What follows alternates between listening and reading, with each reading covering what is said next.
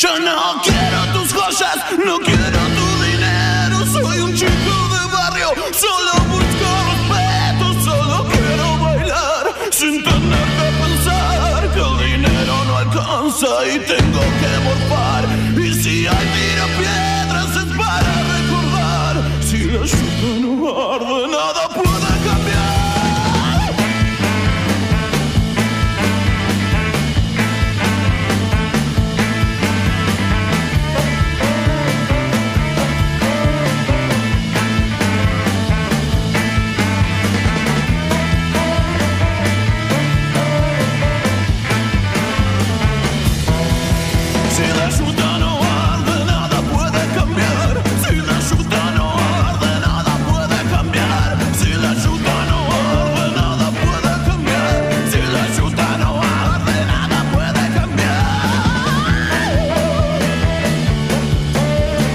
Extrañaba ya los versos de esta canción. Si la yuta no arde, nada puede cambiar. Bienvenidos, bienvenidas al primer Quemar un Patrullero en vivo del año 2020-2020. Arrancamos una nueva temporada en radioencasa.com. El horario es el mismo. Estamos en vivo ahora de 4 a 6 de la tarde en radioencasa.com. Después subimos a Spotify. Acabamos de grabar un nuevo podcast que subiremos eh, sobre finales de esta semana seguramente. Es sobre carajo. Hablamos de carajo a raíz de la separación de la banda. Y mm, hoy tuve claro que quería arrancar con esta canción. Mira, te voy a poner esta canción para que empecemos. Que es eh, Tom Sawyer de, de Rush. Sí. ¿no? En este mes que no, que no nos vimos, murieron 14 músicos, más o menos. 13 de ellos bateristas. Empezaron a, a caer los muñecos, incluso aquellos que todavía son jóvenes como para morirse. Morirse de viejos, ¿no? Por lo menos. El más importante, creo yo, es Neil Peart, el baterista de, de Rush, ¿no? 60 y pico de años, un tipo muy, muy particular, lo hemos mencionado varias veces. Y mm, resulta que tenía cáncer en el cerebro, ¿no? Sí. Se me ocurre pensar ahora que tal vez por eso también el grupo dejó de tocar, porque dejó de tocar más o menos al mismo tiempo que le detectaron este cáncer. Ahora lo sabemos después de su muerte, un tipo que siempre se manejó de esta manera, un tipo muy, muy hermético, muy críptico. Nunca le gustó dar la cara, nunca le gustó dar entrevistas, nunca le gustó ser famoso, ni, ni sacarse fotos, ni firmar autógrafos. Un tipo muy, muy talentoso, muy especial, muy particular. Según se ha dicho siempre, un baterista enorme que influenció a millones de bateristas en, en todo el mundo.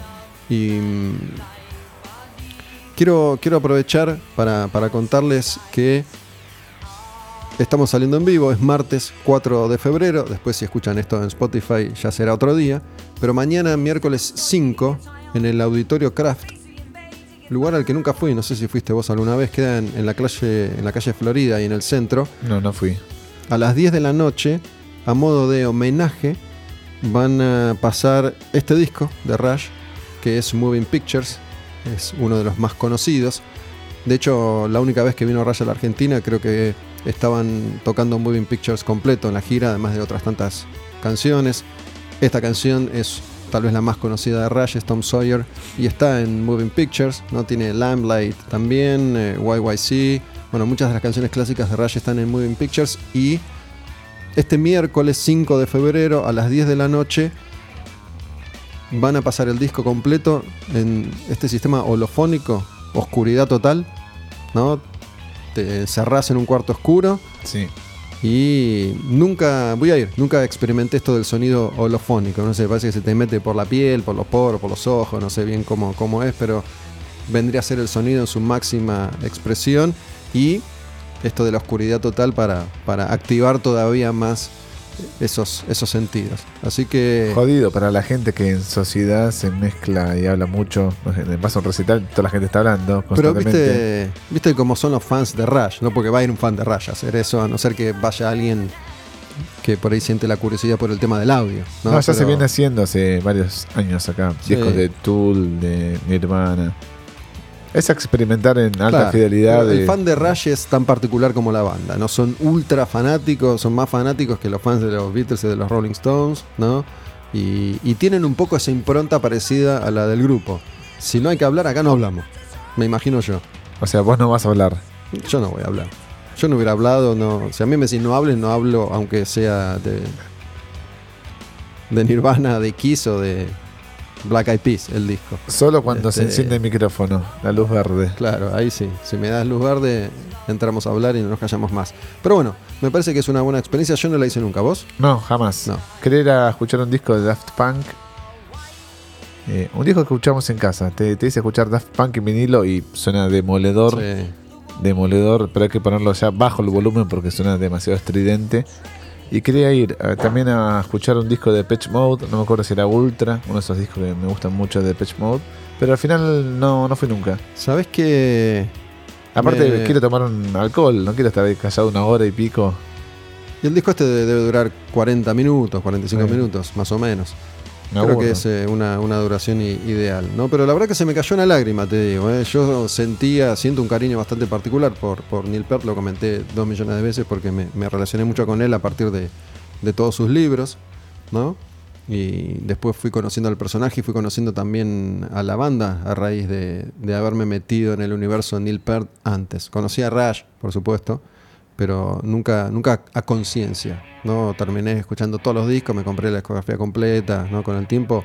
Eh, de hecho, se convirtió en una de las bandas que, que quería ver, que quería ver alguna vez. ¿sí? No habías visto nunca a Rush nunca había en tus visto a- viajes no, periodísticos. nunca había visto a Rush. Tocaron acá hace ya unos cuantos años en Diez. Jeva. ¿10 ya pasaron? Creo que fue en 2010. Bueno, ¿Diez van a ser ya? 10 años, sí, sí, sí. ¿Seguro? Mierda. Casi con seguridad. Bueno, 10 años entonces. em, pueden ser menos. No sé, me acuerdo que fui. Fui con un par de amigos.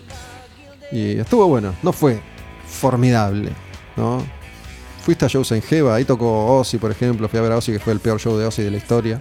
Sí, fue también en Maquinaria, ¿no? ¿Cómo se llama ese festival? Sí, a ese no fui. Que tocó Marilyn Manson, mm, Slayer. Vi a System of a Down ahí. Horrible también. lugar. Vi a Queen Sí. Con- Vía Primal Scream, ahí también. ah, también, sí. Bueno, fui varias veces ahora que lo, que lo recuerdo. Sí, yo varias también. En este caso, el, el escenario se había armado a espaldas de la vía. ¿no? Las otras veces que fui, Claro. se armaba como a un costado, a, lo largo. Sí. Bueno, el de Ozzy también fue así, Claro. ancho, largo. Era lo ancho. En Maquinaria este, también. en este caso, eh, estuvo bueno igual, porque bueno, Rush es una de esas bandas que, que no fallaban nunca. Y me gustó, la pasé, la pasé bien. Pero era por ahí demasiada mi expectativa, qué sé pero estuvo bueno, estuvo, estuvo muy bueno y, me dio el gusto de ver a, de ver a Rush. Pero mm, se murió Neil Peart, se murió Red Mullin, el baterista de Corrosion of Conformity, se murió John Reinhardt, que fue baterista de, de Death y de, de Cynic, ¿no? uno de estos tipos de, de metal extremo ultra técnico. ¿Qué pasó con, con ese, sabes? Al final, porque salió la noticia que se murió, No, la verdad que no. cayó muerto y. De Red no- Mullen no dijeron nada, pero él venía batallando una Sí, sí, adicción con el alcohol. sí, ya estaba hinchado. Y de hecho lo había sacado de la banda porque dijeron: si te vas a morir, Sí, morirte solo. sí que no sea con nosotros. una, una cosa así. Este, pero bueno, vienen muriendo muchísimos, muchísimos músicos. Y sabes que mientras venía para acá pensando en escuchar Rush y, lo notable de la personalidad de, Neil Peart y, lo que para mí significó el tipo en, los últimos 10, 15 años fue, fue muy importante, la verdad. Em, porque me, me intrigan ese tipo de personalidades, esos tipos que tienen una conducta y que son inconmovibles, ¿viste? que tienen una voluntad de hierro, así como eran la batería, un estudioso al nivel de la enfermedad, era en la vida. Las cosas son así, hay que hacerlas así, a mí me gustan así y no quiero hacerlas de otra manera. No existe otra manera que la mejor manera posible. ¿no? Siempre el tipo muy, muy exigente, aparentemente a veces inseguro de sí mismo, ¿no? Tal vez tenía que ver con, con cierta sabiduría zen u oriental. Sabes que en, estos, en estas semanas me crucé con un personaje protagonista de películas de artes marciales que desconocía, que fue el maestro de Bruce Lee. Ip Man. Mira, ¿no? Hay varias películas que me las vi todas en, en estas dos semanas. Un tipo muy particular, muy especial. Son, son cuatro películas que vivan contando un poco su vida en China, en Hong Kong. eh, ¿Y por qué lo, lo menciono? Porque era esos tipos, viste, rectos, Sí. que nunca meten la pata, que nunca se mandan una cagada, por lo menos lo que cuenta la película, qué sé yo, capaz Obvio. que había hecho otras cosas en su vida que no, no se muestran ahí en, en la película. Pero mm, me llamó la atención por eso, ¿no? Por gente que dice, para mí la vida se vive así y no hay otra manera de, de vivirla. Y quiero mencionar a Lemmy también, porque esta vez que nos cruzamos en tu casa a escuchar vinilos, Sí, me prestaste un libro de, de Lemmy que me olvidé de traerte, que ya lo leí. sí, que te gustó. Me gustó. Te dije Es- que es mejor que la biografía Sí. oficial. La, la biografía de él, que se llama White Line Fever, para mí es flojísima. Este libro se llama Lemmy, ¿no? Se llama Lemmy, pero se llama. eh, el epígrafe es la biografía definitiva o algo así. Acá alguien que me pregunta por estas películas, están en Netflix. IP Man. IP Man 1, 2, 3, pelea final. Son cuatro las que yo vi. Y bueno, Bruce Lee aparece, no él, sino Bruce Lee protagonizado, caracterizado por, por actores desde chiquito hasta que se hace, se hace famoso. Y bueno, es una historia real la de Ip Man. El tipo existió y aparentemente en gran medida su vida fue como lo, lo relatan las películas. Eh, era maestro de este Wing Chun, una variedad de arte marcial eh, que es la que estudió y después siguió promocionando Bruce Bruce, Lee. Lee. ¿no? Y Bueno, el tipo era imbatible, nunca nadie pudo, pudo con él. Eh, y Lemmy entra en esta categoría. Si bien está lejos de ser un sabio zen, el tipo vivió su vida A su modo. a su modo desde el primer día hasta el último. Nunca, nunca, nunca se dio. Nunca. Sí, es así. Y mm, también me parece que desde ese punto de vista es muy, muy respetable, ¿no? Si bien el libro que vos me prestaste, que es un libro de Mick Wall, un periodista británico muy, muy conocido, que ha publicado decenas de libros y que ha, ha colaborado en los medios de, de rock más importantes de, de los últimos 50 años de, en Inglaterra. em, por un lado hay algo que no me termina de quedar claro, ¿no? Porque se lo endiosa a Lemmy como siempre, ¿no? Esto de Lemmy es Dios, que es un eslogan ya bastante conocido. Me crucé ahí con, con una realidad en su vida que no tenía del todo clara, ¿no? Yo sabía que había tenido un hijo, que ese hijo después se relaciona con él, que aparece en la película de Lemmy, que, que tocó en vivo alguna que otra vez con él. En realidad te corrijo. Tuvo un hijo que lo dio en adopción. No, por eso, tuvo más de uno. Claro, está. Tuvo el primero que lo dio en adopción, Apenas nació y él era adolescente. pero hubo, hubo otro más al que nunca le dio pelota. No se sabe si aparentemente hay otro más. Sí. ¿no? Eh, y como que si nos plantamos en lo que hoy esperamos de nuestra sociedad, un tipo que no reconoce o abandona a sus hijos no está bien visto, Para nada. para nada. ¿no? Y, y es algo que permaneció bastante oculto en la vida de Lemmy a la hora de decir, para este pibe que es el dios del rock and roll, que vivió su vida al límite, que born to lose, live to win, tuvo un par de hijos que lo, lo fue descartando. Sí. Este, como, como un detalle sobre el que no se ha hecho demasiado hincapié, ¿no? De- tal vez como lo de Kobe Bryant, no sé si sabías. La violación. Claro, yo no Sí. sabía, digamos. Murió Kobe Bryant, en este caso en un accidente de, de helicóptero y se paralizó el mundo, sobre todo en Estados Unidos, le, le vienen rindiendo homenajes como si eh, se hubiera muerto Gandhi. Yo no sabía que, que estaba acusado de violación y que se arregló Hu- Hubieron pruebas eh, Sí, fehacientes. por eso, y que se arregló como fuera de la corte por Sí. una X cantidad de, de guita. De nuevo, digo, a, a los ojos de nuestra sociedad hoy es algo bastante jodido como para, para pasar por alto. A ver, me escucha el ruso Berea y me mata, pero lo que hizo Lemmy es despreciable en todo ámbito de la vida. No importa si se colgó un bajo, o si jugó a la pelota, o si atendía una farmacia. Ojo.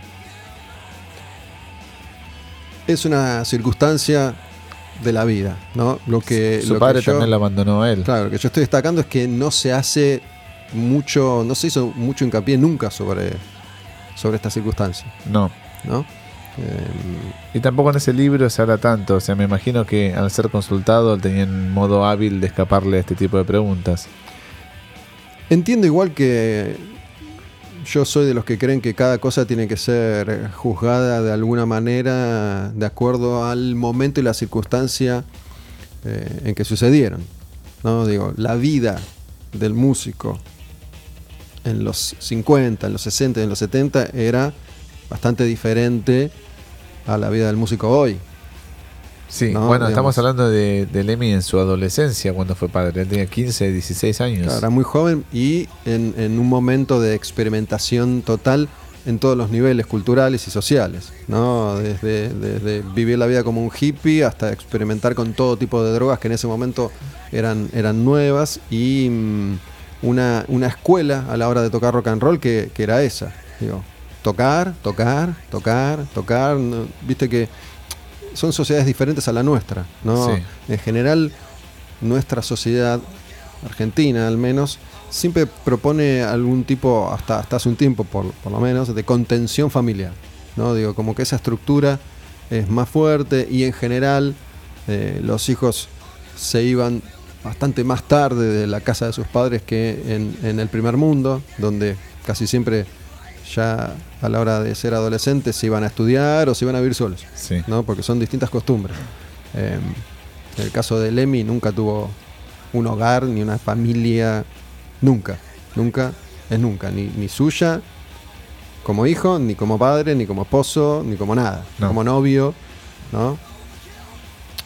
Y sufrió como loco los últimos 10, 15 años de su vida porque el cuerpo ya no le, no le daba más para seguir sosteniendo esos, esos niveles de, de exigencia a todo nivel, ¿no?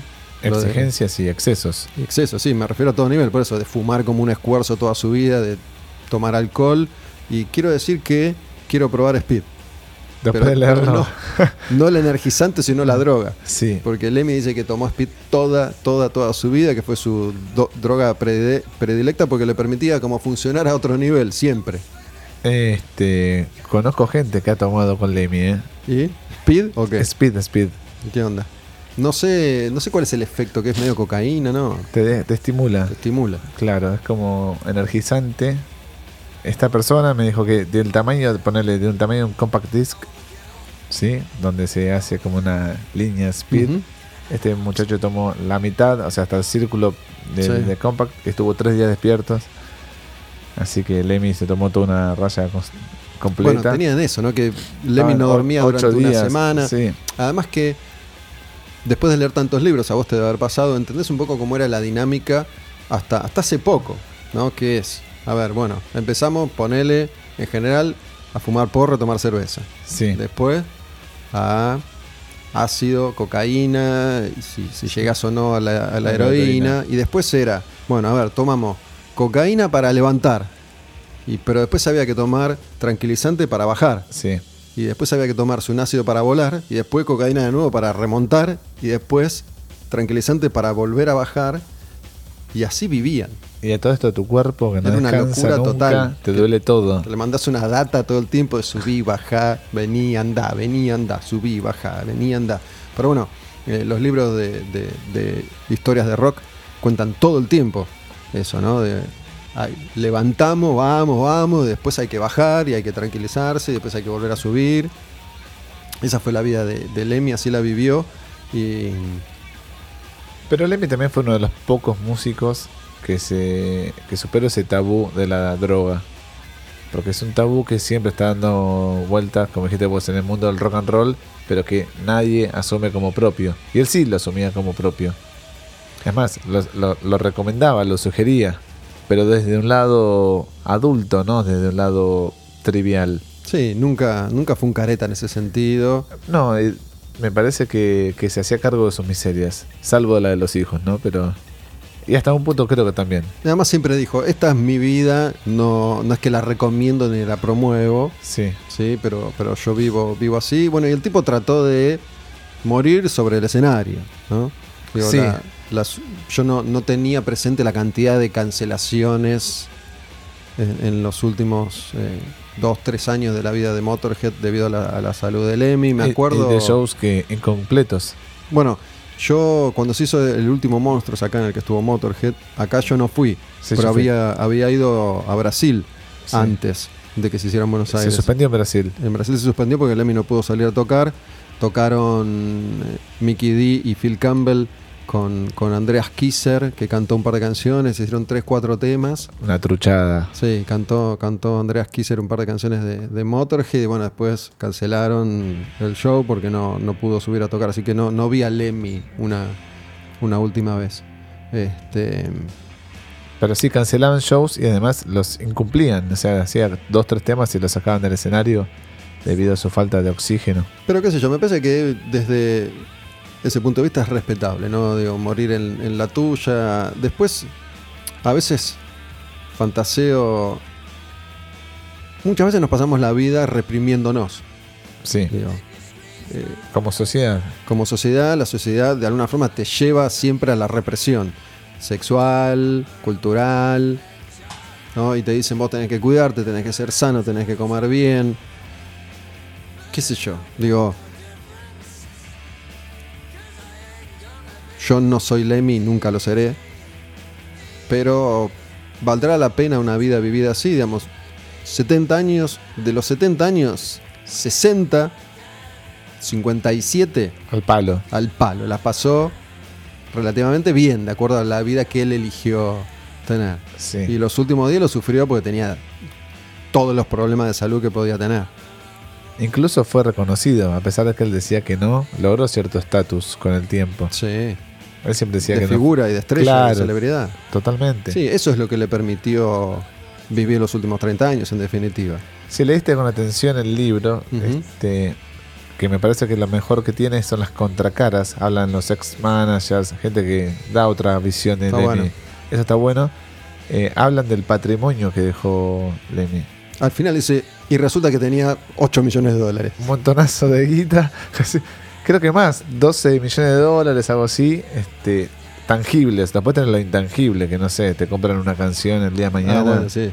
El legado. El legado que dejó es de 12 palos y él se quejaba, no tengo un mango. Lo que pasa es que, claro, dos páginas antes decía yo vivía en este cuartito porque vivió los últimos 25 años de su vida en Estados Unidos, ahí muy cerquita del Rainbow, en, en- al toque de Sunset Boulevard, que es como la calle rockera por excelencia de esa zona particular de, de Los Ángeles, donde están todos los clubes, el Whisky, el Rainbow, el Roxy, etcétera, etcétera, ahí donde, El Viper.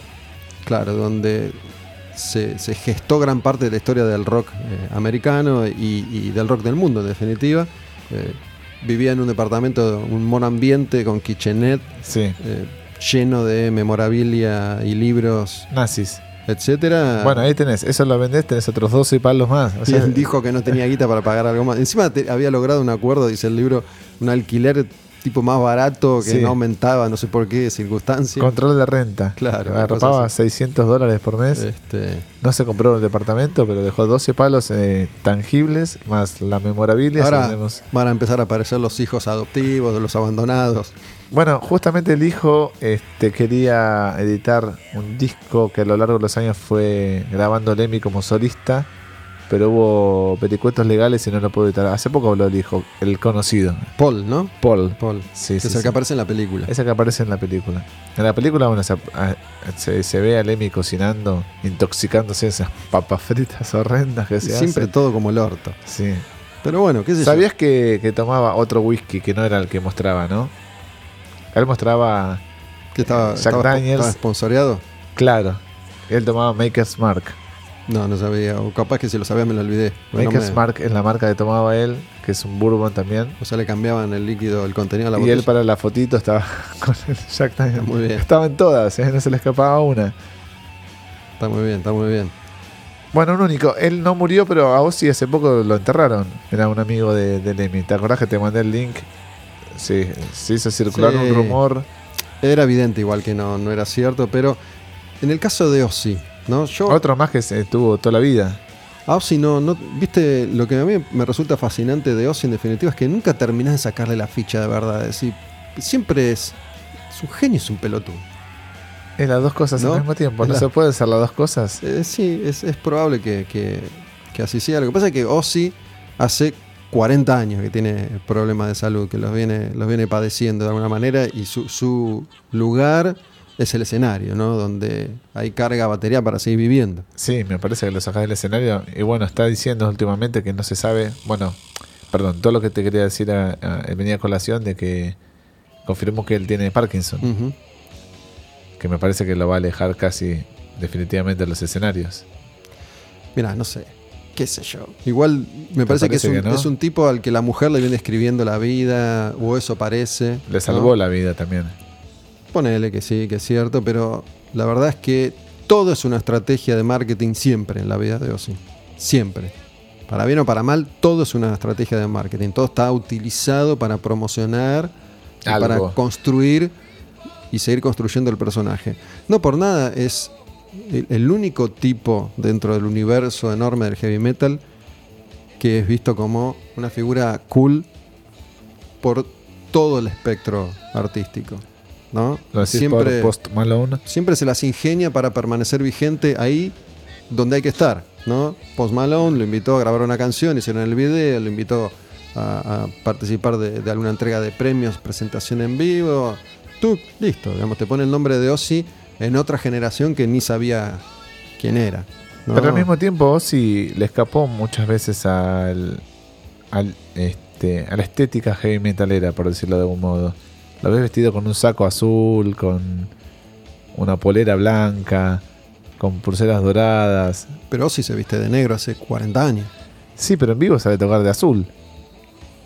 Las fotos promocionales le ponen en negro, pero después está Sí, hace su vida. Siempre, yo creo que hace muchos años ya tiene una, una estética, digamos, por ahí fue cambiando desde Black De Sabbath. negro con hasta- Black Sabbath, si querés.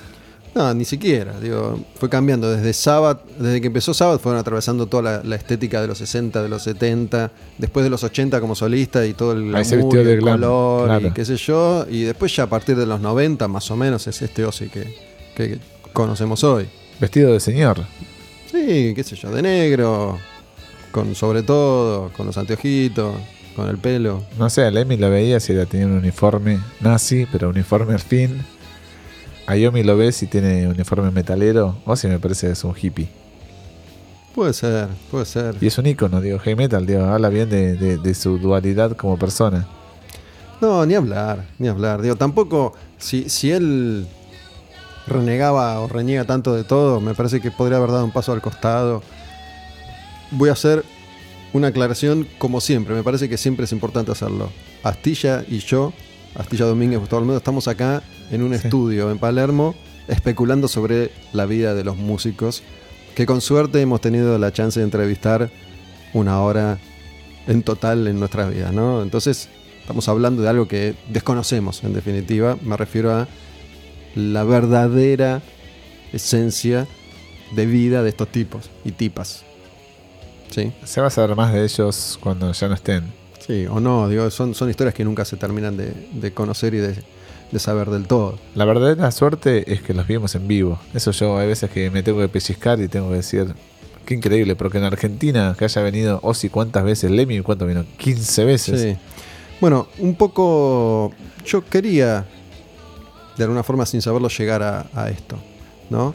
Porque. mm, Está bien que ahora hablamos de, de muertes recientes de tipos que tenían 50 años, 50 y pocos años, ¿no?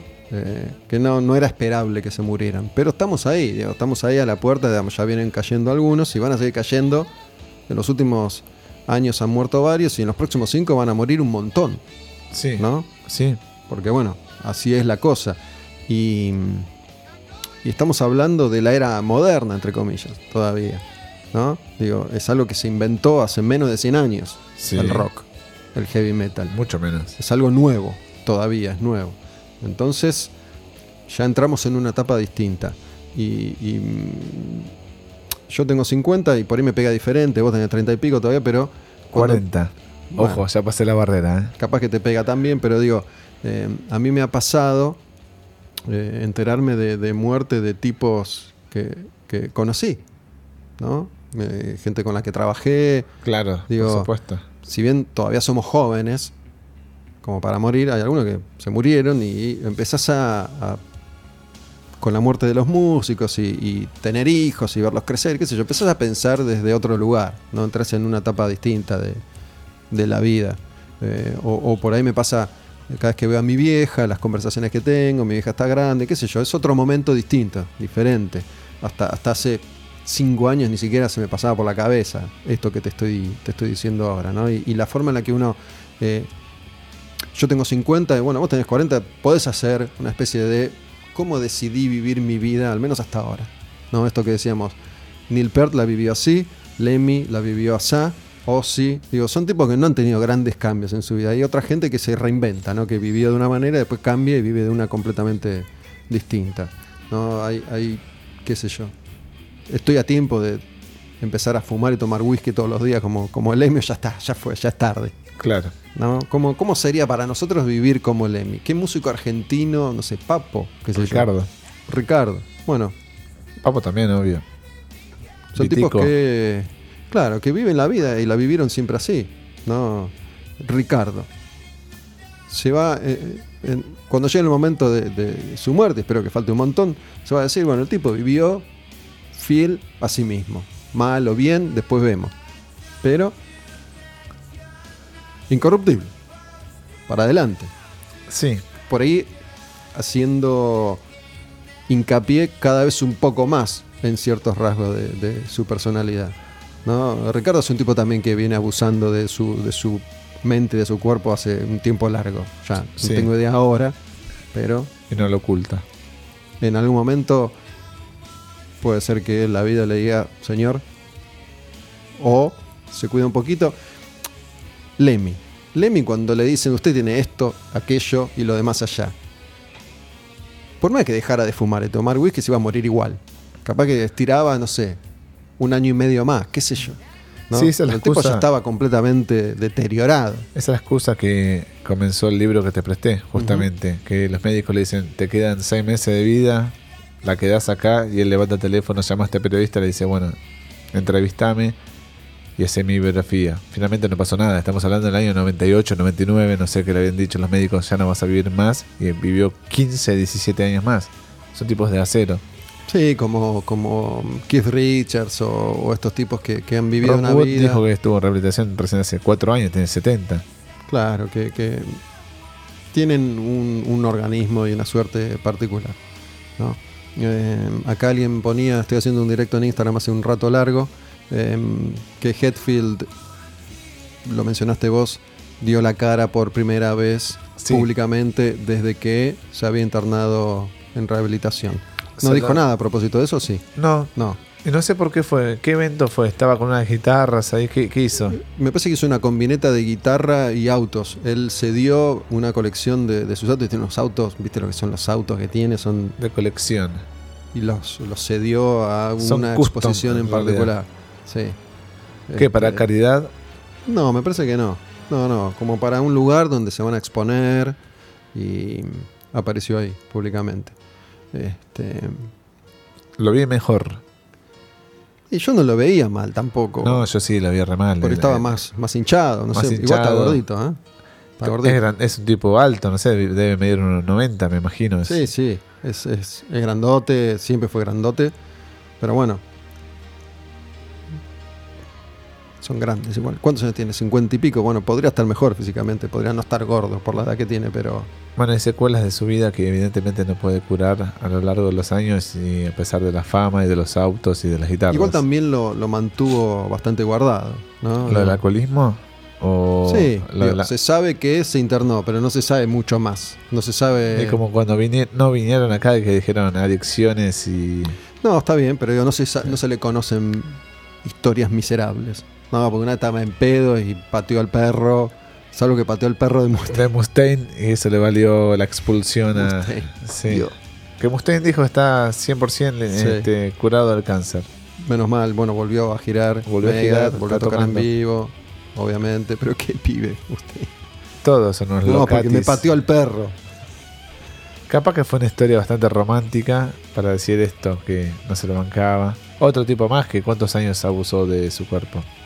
Y sigue tocando. Bueno, si vos lees de nuevo los libros y, y lo ves a Duff McKagan hoy, Es increíble. aunque seguramente si vos los ves salen del- del vestuario después de jugar al fútbol, ¿no? Sin producirse, sin maquillaje, sin nada, deben estar bastante Baqueta. bastante baqueta, ¿no? Duff McKagan está muy, muy flaco está. Pero se lo ve bien. Sí, Slash está es un tonel.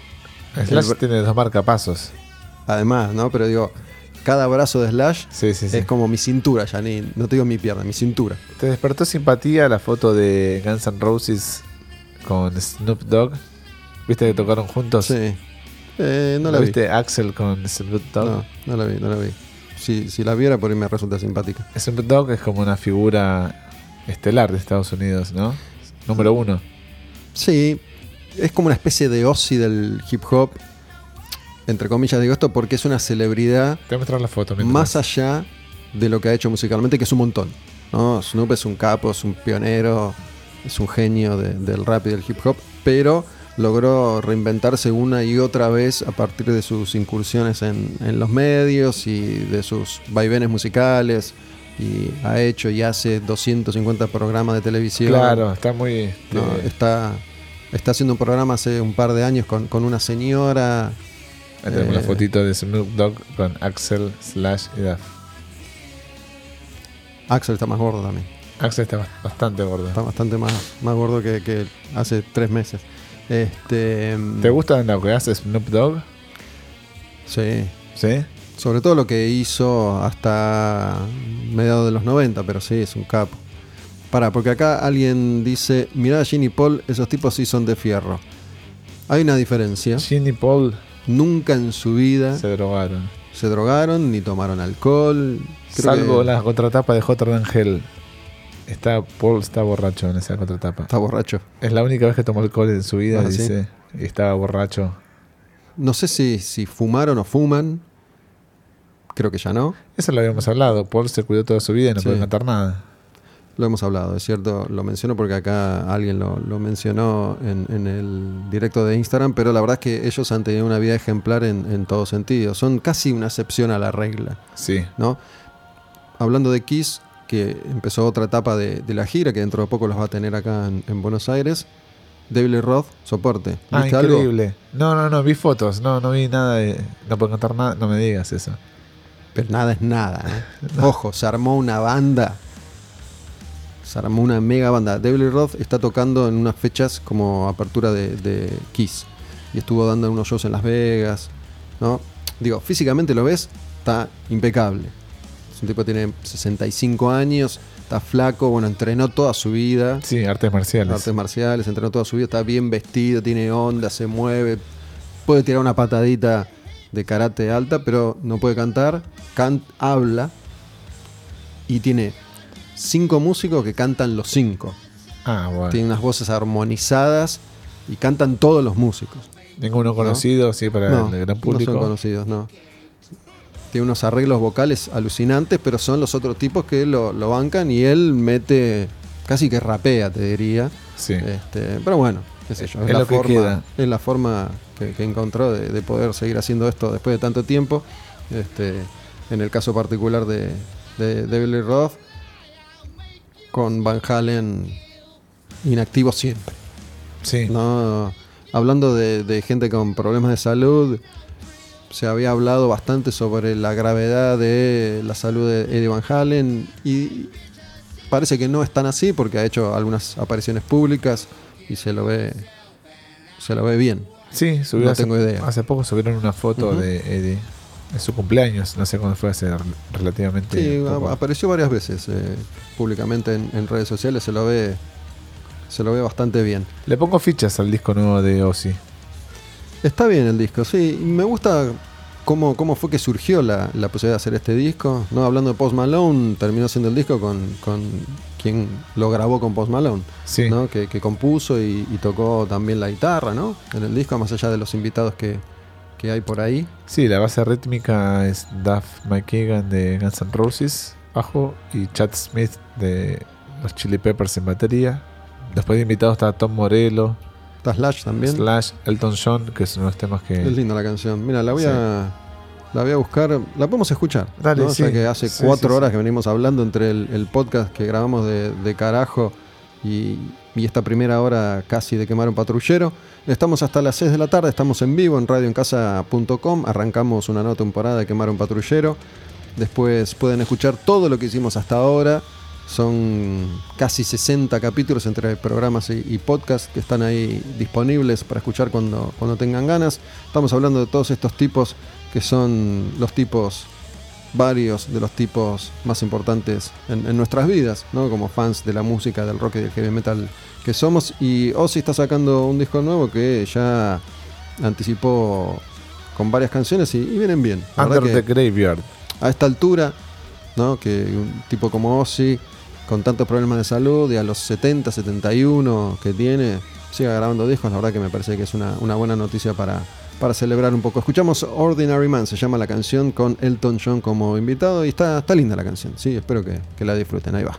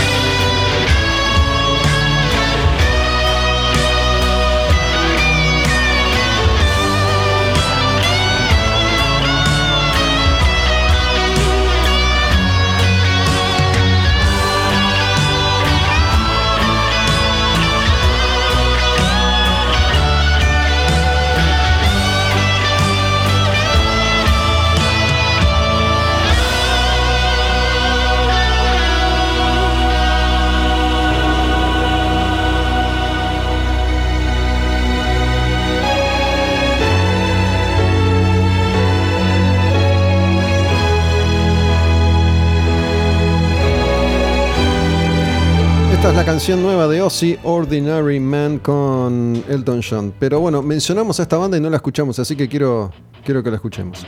¿no? Clean My Guns es esta canción, la canción más conocida tal vez de Corrosion of Conformity. Los mencionamos porque se murió el baterista original de la banda, Red Mullen. Sí. Una banda que, que empezó siendo algo completamente distinto, mucho más cerca del hardcore punk violento y bastante lejos de, de este rock and roll que, que los hizo conocidos tiempo después, con, con un paso ahí en el medio por, por una especie de hardcore thrashero, rockero, con, con ese disco que es Blind, que me encanta. No sé si mi disco favorito es este o es Blind, ¿no? De, de COC de Yo creo que de este. Deliverance, toda la vida. Este está bueno, son, son los dos que, que más me gustan. Es que Pepper Keenan les cambió la vida a los muchachos. Y mm, hace poco estuve escuchando Blind, antes de que muriera. Van mandaste a la tumba por Red.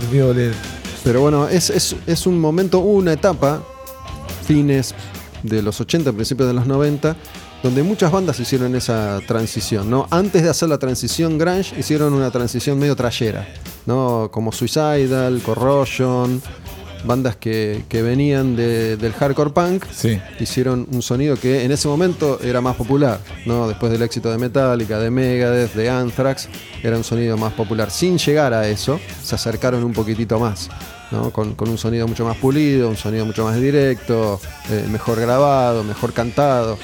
Eh, experimentaron por, por ese lado varias bandas en aquella época. ¿Sí? Sí, sí, sí, sí, estamos de acuerdo. ¿Vos, vos viviste esa etapa o, o la conociste después? No, yo la viví. La viviste. 92, 93 empecé a escuchar música metálica, así que casi que sí. Sí, justo ahí, en, en esa transición también, porque digo, esos primeros dos años de los 90 son como clave, ¿no? Los últimos dos de los 80 y primeros dos de los 90 son, son clave porque pasa todo. Pasa todo, Todo. y las bandas de los 80 no sabían qué hacer para adaptarse a los nuevos cambios. Igual viste que Corrosion, por ejemplo, es una banda que viendo videos de los 80 la mayoría de las bandas de los 80 usaban las remeras de Corrosion de su etapa punk. Por ejemplo, Joey Ramone usaba remeras de, de Corrosion en los ¿Sabés 80 que, mm, yo tengo dos o, tres, dos o tres remeras muy, muy viejas. Una es una de Corrosion, que es como mi remera favorita, que ya está gris. Sí, ¿no? La clásica. tengo desde el 92, me la compré. Que es con la calavera clásica de Corrosion, con los Sí. spikes. Me la robaron esa, sí, Eh, yo la tenía. Tengo esa y tengo una de, de White Zombie también de- del 92, viejas. Otra banda que se ayornó, White Zombie. Banda inflada, ¿eh? Si repasar los discos, vamos a hacer un debate mínimo sobre ellos. Yo creo que podemos hablar en algún momento de bandas que envejecieron mal, ¿no? Hay muchas bandas de ese momento también, Sí. Porque eran como la renovación y lo moderno en, en los primeros 90 y después ese sonido quedó viejo, digo. White. Zombie, Prong, eh, Marilyn Manson, Fear Factory, ¿no? Era un sonido muy de la época. Muy Pero de la te época. defienden Fear Factory, mira lo que te digo. No, ojo, yo esos discos clásicos te los banco, te los banco a todos. Igual de Zombie, igual White Zombie le cuestiona su faceta compositiva. Temazo. Esto es la gloria. Va, escuchémoslo. ¿Lo escuchamos después volvemos? Sí, dale. Sí, estamos esperando a Andrea Álvarez, nuestra invitada. Esta canción se llama Dance of the Dead y es hermosa.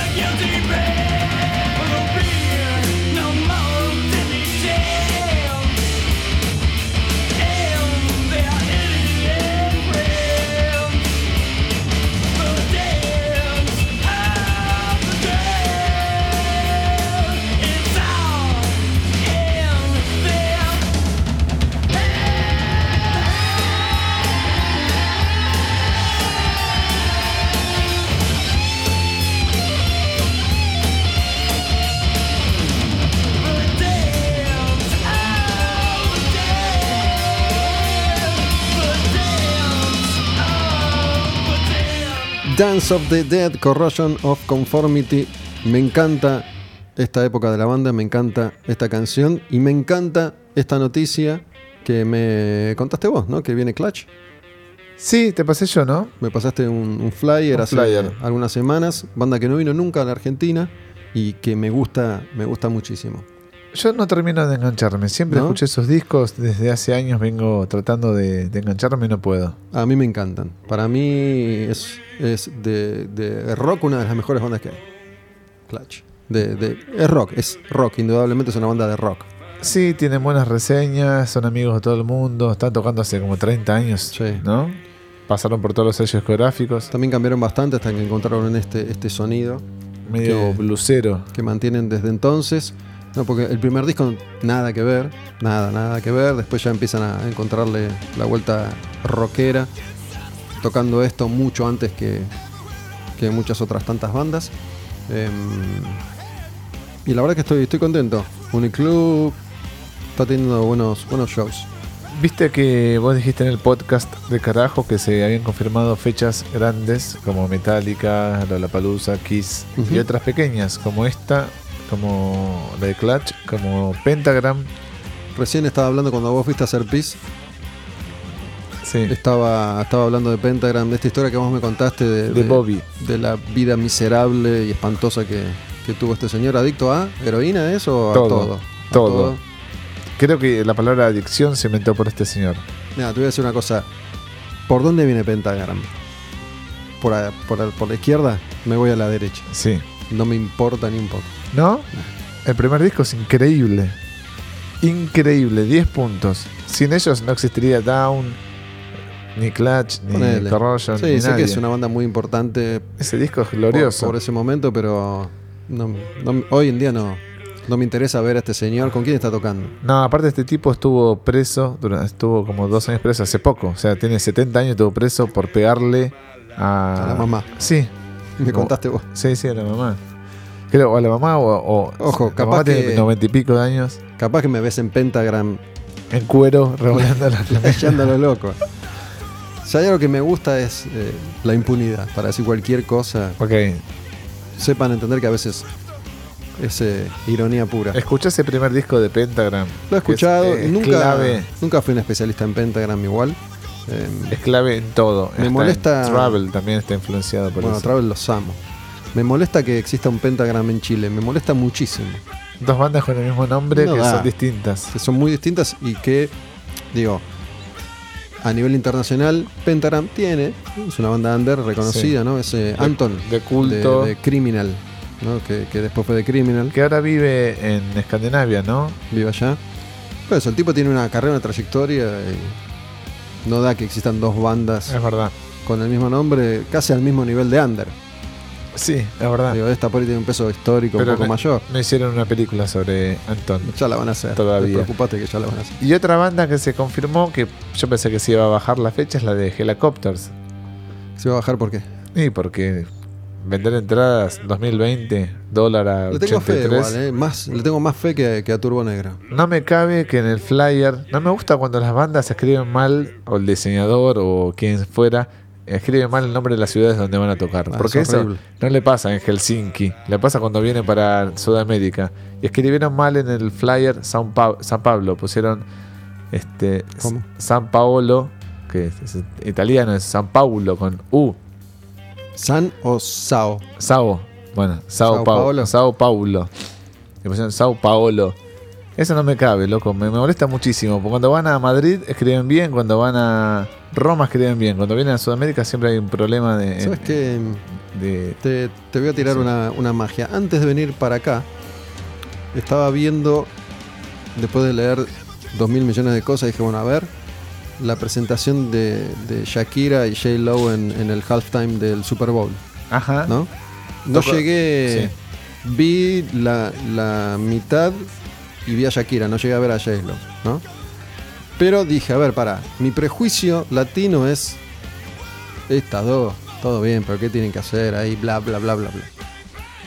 Más allá de que siempre las puestas en escena son espectaculares, ¿no? Porque en 10 minutos te condensan 400 espectáculos diferentes. Claro. ¿no? Tienen una producción, una apuesta que es alucinante, inviable en cualquier otro lugar del mundo. Eh, teniendo en cuenta eso, pensé dos cosas. Primero, le dicen, che, ¿cómo no invitaron a Ozzy nunca? ¿Qué sé yo? Ponele que va Ozzy, ¿no? Ponele que está bien físicamente Ozzy. ¿Qué puede hacer Ozzy a nivel espectáculo que esté a esa altura? ¿No? De producción. ¿Qué puede hacer? ¿Cómo trasladas un show de. Lo pueden hacer, obviamente, ¿no? Capaz que te dicen un murciélago robotizado que baja de una nave espacial, qué sé yo. Claro. Eh, pero me parece que visualmente cierto rock está como despojado de eso que por ahí ofrece Shakira o ofrece J-Lo. No llegaba a ver a, a J-Lo. Eso por un lado. ¿No? ¿Vos crees que podría ser igual de, de impactante? Me imagino aquí, sí, qué sé yo. Y pero Kiss también, o sea, es todo lo atmosférico, no sé si es estrictamente lo musical o, o lo técnico. Te, van a- te montan un escenario de la puta madre, fuegos artificiales. Bueno, hay que decir que el escenario que tiene Kiss ahora es, es alucinante. ¿no? Eh, ¿Lo van a otras giras. Yo supongo que sí. Otras giras han sido un poco más pobres. No lo sé igual. Pero otra cosa que quería decir es. Fueron como los artistas, las artistas principales del halftime, ¿no? que es el medio tiempo en la final del fútbol americano en los Estados Unidos. Em, Shakira, J-Lo, y ellas invitaron a Bad Bunny y a J Balvin. Cuatro latinos, ¿no? Y parece ser un muy buen momento de lo latino en Estados Unidos y en el primer mundo. Aunque va por ese lado, ¿no? A eso quería decir. ¿no? Finalmente, después de, de alguna cosa esporádica de Shakira o Ricky Martin, qué sé yo, finalmente vamos a conquistar el mundo de la mano de Daddy Yankee. Y. mm, Sí, Sí, es nuestro momento latinos pero es la visión latina que tienen ellos. que tienen de nosotros. sí, claro. sí. ¿Será así? Digamos, no, nos verán como... Porque nosotros decimos, para estos nos ven como un chiste, como algo, como un payaso, como algo pintoresco. Capaz que lo ven como algo que está bueno. Bailar se baila, se hace música en todas partes Sí. del mundo. Aunque sea pastatista. Por eso dije, traté de ser lo más honesto posible con, conmigo mismo y ver si soy un prejuicioso o, o no. Eh, Bad Bunny es el muchacho que vino a la Argentina y tocaba en Florencio Varela, en lugares sumamente under, incluso para el estándar under de Argentina. Sí, y al otro año hizo tres Luna Park. Claro, Sí. es ese, ahí está. Y ahora está en el Super Bowl. Sí. Una carrera meteórica en la de muchacho. qué sé yo, yo trato de ser, viste, lo más abierto posible con, con la música cada vez más, pero bueno, la verdad es que ahí por ahora no, no, no me engancho, no, no le encuentro la vuelta, viste que a veces le encuentro la vuelta a algo que antes no y ahora sí, pero ahí no, no, digo, para mí no, no, no sé, está bueno que Shakira esté ahí, digo, no sé qué, qué tiene para ofrecer Shakira o Jennifer López hoy en día, más allá de la espectacularidad del baile y si son un poco más lindas, un poco más feas, qué sé yo, no. La verdad que no, no la veo. O sea que a pesar de toda esta dicotomía que decís vos, no, no ves con buenos ojos el arribo del latinaje a Norteamérica. Igual es pasatista, lo ven como esa diversión de dos minutos y Sí, ya va. está, se acabó. No le, no le va a cambiar la vida a nadie, la verdad. Pero no sé si está bueno. yo lo, lo que yo no sé es todo el mundo habló muy bien, eh, dicen que fue espectacular. Está bien, pero yo no sé en qué consiste un show de Bad Bunny. ¿Cuánto tiempo toca? No sé. Ahora que se me coló el, el teléfono. No, no sé cómo son sus shows en vivo. En este caso era una pequeña participación Claro. con, con Shakira y después eh, J Balvin con, con Jennifer López. Este. Qué sé yo, quería, quería mencionar esto porque capaz que somos unos sucios, sucios prejuiciosos. Em, lo que sí está seguro es que hay una brecha enorme entre esto y la música rock. ¿Cuándo estuvo la música rock en el Super Bowl? No sé si no, no- Aerosmith no habrá estado. Viste que Aerosmith es. Hace un rato hablábamos de, de Ozzy y me parece que Aerosmith es otra de esas bandas que se las han ingeniado para permanecer vigentes. ¿no? Me parece que en Estados Unidos dicen, che, hay que invitar a una banda de rock, Aerosmith. Sí. ¿no? Siempre tiene onda contar con, con la presencia de, de Aerosmith. Em, Tuvieron una disputa legal hace unos, unos días con otro estaba- baterista. Estaba tenés. pensando en eso. Me, me dio un poco de tristeza, te, quiero también. decir. Em, resulta que Joey Kramer, el baterista original de, de Aerosmith, además Aerosmith, una de las pocas, poquísimas bandas que a los 70 años todavía eran los cinco integrantes originales. Sí, ¿no? Y mm, Joey Kramer, que es el baterista, tuvo una lesión el año pasado, tuvo que dejar de tocar, tocó el roadie. Y según trascendió, el tipo quiere volver y no lo dejan. sí. Y fue a la sala de ensayo y los de seguridad le dijeron, usted señor acá no puede entrar. Pero yo los conozco, somos los pibes del barrio, los conozco hace 57 años, usted no puede entrar. Les hizo una demanda también. Pero la perdió, fue al toque. La perdió. Sí. Sí, Bueno, resulta que andás a ver cuáles son los detalles reales de esto que, que viene pasando. Desde ¿no? que yo tengo memoria, Aerosmith siempre se lo quiso sacar de encima a Joey Kramer. Ah, sí, no, yo no, no sé, no me siempre acuerdo. dicen que era un baterista Mediocre. Ya está, llegaste hasta acá, aguantalo hasta el final. Ahora, lo que leí por ahí es que le dijeron que si querés tocar, tenés que probarte. A Claro, ver si estás en condiciones. audicionar. Y este dijo, a mí, yo, amigos, no sé. No sé si no puede tocar. Pensé en Bill Ward también, ¿no? Yo también. Eh, de, de Black Sabbath, que estuvo fuera de la grabación del último disco y de la gira, porque según ellos no está en condiciones de tocar, y según él sí. Es probable que, no sé, tengan razón. Y mirá, Billy Ward al menos estuvo inactivo mucho más tiempo que Joey Kramer. Joey Kramer viene con un trajín de 50 años de giras. Pero Billy Ward es más comprensible, no tuvo grandes ex- exposiciones. Si estaba para tocar, estaba para tocar en un disco y con ciertas excepciones, te diría. Capaz editándolo. Igual es triste, ¿no? Llegar a esa instancia que todo esto se... Es también la velocidad con la que tra- transcurre hoy la- las redes sociales y los comentarios. En otro tiempo no sé si nos hubiéramos enterado de todos los pormenores. lo hemos mencionado, ¿no? Hoy sabemos todo, todo el tiempo, porque uno puede ir y contarlo todo. Em, a mí me provoca un poco de, de angustia, qué sé yo.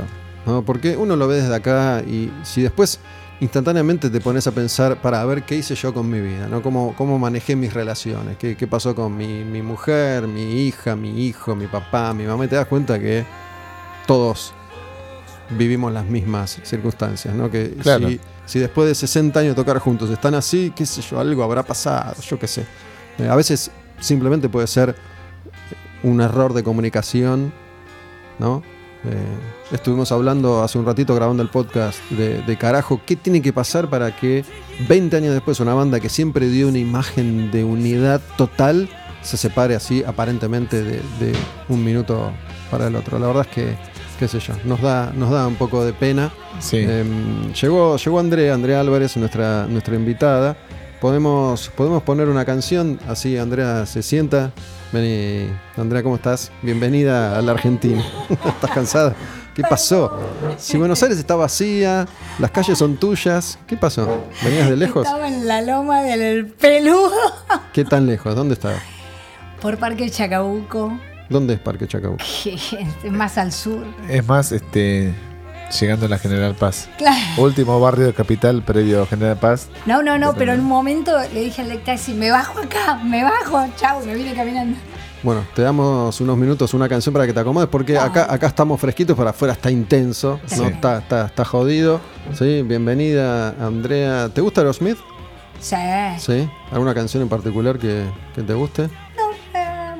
Montón. Eh, Walk This Way. me- Walk This Way. Ok, bueno, hacemos un Walk This Way de Aerosmith Dale. y empezamos a charlar con nuestra, nuestra primera invitada de Quemar un Patrullero 2020, Andrea, Andrea Álvarez.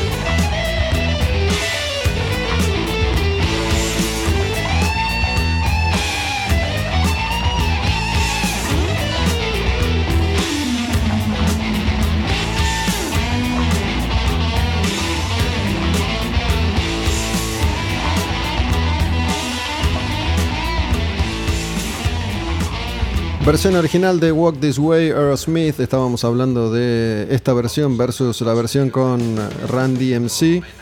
Para este soy yo mismo. Estoy subiendo una historia a Instagram. Quería subirla antes de, de volver al aire, pero bueno. No se, funcionó. Se hizo más lenta la, la cuestión. Bueno, arranqué con esta canción, Andrea, que es la, la canción, la que está primero en Spotify, la que tiene más, más reproducciones. ¿Cómo andas? ¿Bien? Muy bien. ¿Te acomodaste? CR. Sabes que quería, quería empezar tranquilo la charla con, con Andrea, que ha tocado con todo el mundo, bla, bla, pero hoy hablamos mucho de la vida de, de estos tipos que se están muriendo, ¿viste? Y, y, mm, sobre todo de elegir vivir la vida como a uno le parece que hay que vivirla, pase lo que pase, cueste lo que cueste.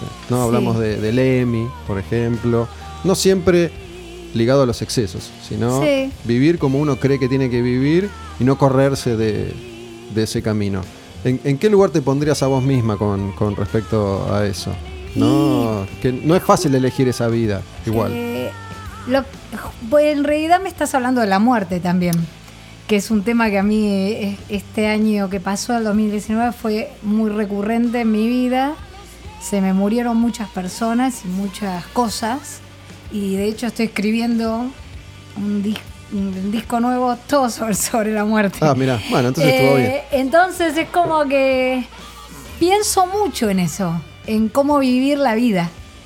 Y um, por justamente vi a mis viejos desintegrarse y me puse a pensar mucho en esto de qué es la salud, que para qué querés una salud si está todo el cerebro mal, para, para qué pensar tanto en eso cuando la vida, si bien es larga, también es corta, depende de qué lado la mires. Y en realidad lo que hay que ser fieles a uno mismo. Que en realidad creo yo que es lo único que hace que te sientas completo en la vida. Porque yo tuve la suerte o la desgracia, no sé, de estar muy cerca de personas muy exitosas. Y, eh, y lo sigo estando. Eh, exitosas en cuanto al, a lo que por ahí el otro piensa que es el éxito, ¿no? Esas personas, bueno, Soda Stereo, Natalia Sí, Oreiro, Charlie García. Artistas en general o empresarios o lo que sea. Y hay una, hay un, hay algo que para mí es común en todos y que lo ves que la pasan muy mal, no la pasan bien, no están bien. Estos artistas decís que tienen La mucho gente, éxito, la gente que tiene mucha guita, la gente que supuestamente es exitosa. Y entonces nada es suficiente, nada es suficiente. Pará, me parece interesante esto que, que decís porque vos lo viviste ahí de, Lo sigo de viviendo. cerca, lo seguís viviendo. Te das cuenta, no sé cómo decirte, hace Ninguno, ninguna logró. Yo no sé, yo lo que veo es medio soberbio decir no son felices, ¿no? Porque cada uno encuentra su felicidad y hay distintos tipos de personas. Hay algunas que por ahí son re famosas, pero tienen perfil más bajo, qué sé yo. Pero lo que vos ves es que cuando te salís te dan ganas de decir, che, pero esto es más fácil. No es tanto quilombo. Y, y el otro día, qué sé yo, esto del Super Bowl, por ejemplo, hablando de esas cosas. Vos ves, ¿no? Esos artistas, ¿no? Que este, o esas artistas, ¡fua! 200 millones de cosas, no, no, no, no terminan más, es como que nada es suficiente. ¿Cuántas medias te pone? ¿Cuánto culo mueve? ¿Cuánto Bueno. buena tenés que estar a los 50 y pico de años? Nada es suficiente. Si yo tuviera la guita esa, pero ¿sabes dónde estoy? Pero me cago de risa en, un, en mi casa. Bueno, ese es un, un lugar común también de los que no tenemos guita, decir, no, yo, y digo, por ahí que te toca estar en ese lugar y tenés que vivir Pero es esa que misma por eso vida. no te toca estar en ese lugar. Porque no querés Yo no vivir esa quiero vida. estar en ese lugar. o sea, Bueno, de, de los artistas que, que públicamente se sabe que, que trabajaron con vos o que vos trabajaste con ellos, digo, por ahí te das cuenta, qué sé yo, que Charlie García la sufrió la mayor parte de su vida. ¿no? Por ahí uno podía pensar, hasta su muerte, mm, porque murió tan joven y murió como murió, que Cerati por lo tenía mejor manejado ese, ese aspecto. Eh, es que es No lo sé. también es raro hablar de otra persona que encima no está. Pero eh, tanta gira, tanto trabajo, tanto. ¿Viste? Y vos de afuera decís, ¿para qué? ¿No? Una vez que ves que se, que se inmolan así, y vos decís, ¿por qué? O Sabes sea, que mm, recién que veníamos hablando de esto, alguien mencionó en un mensaje en Instagram. Yo siempre digo lo mismo, pero yo creo que siempre doy el mismo ejemplo. Si hay dos tipos que aparentemente nacieron y van a morir para esto y lo disfrutaron siempre, siempre lo quisieron, siempre lo anhelaron y, y lo que padecieron fue la falta de éxito y no la Sí. abundancia de éxito, son Paul Stanley y Gene Simmons de Kiss.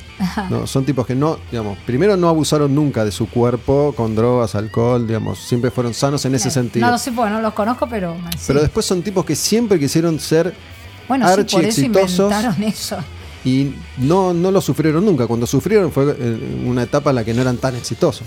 En realidad, yo. eh, no, obvio, en realidad te voy a decir algo, o sea, ni Shakira, yo no. es- esas personas. Perdón, ¿no? No quiero hablar de, gente que no conozco tanto, pero me doy cuenta porque conoces a uno y más o menos conoces a todos. Son adictos a estar ahí eh, y que los estén viendo y aplaudiendo. Necesitan estar en un estadio. Bueno, después de- del Super Bowl, que, que es el, espectáculo más visto de- de- Sí. del mundo, no sé qué, qué más van a poder hacer para. Pero que aparte es una cosa que en realidad está hecho para la cámara, no para. Está hecho para un. Bueno, veníamos hablando justamente de eso también, ¿no? De la espectacularidad de eso que, que presentaron. Y yo decía, bueno, y si, si va una Pero banda estaba de. vacío totalmente. ¿eh?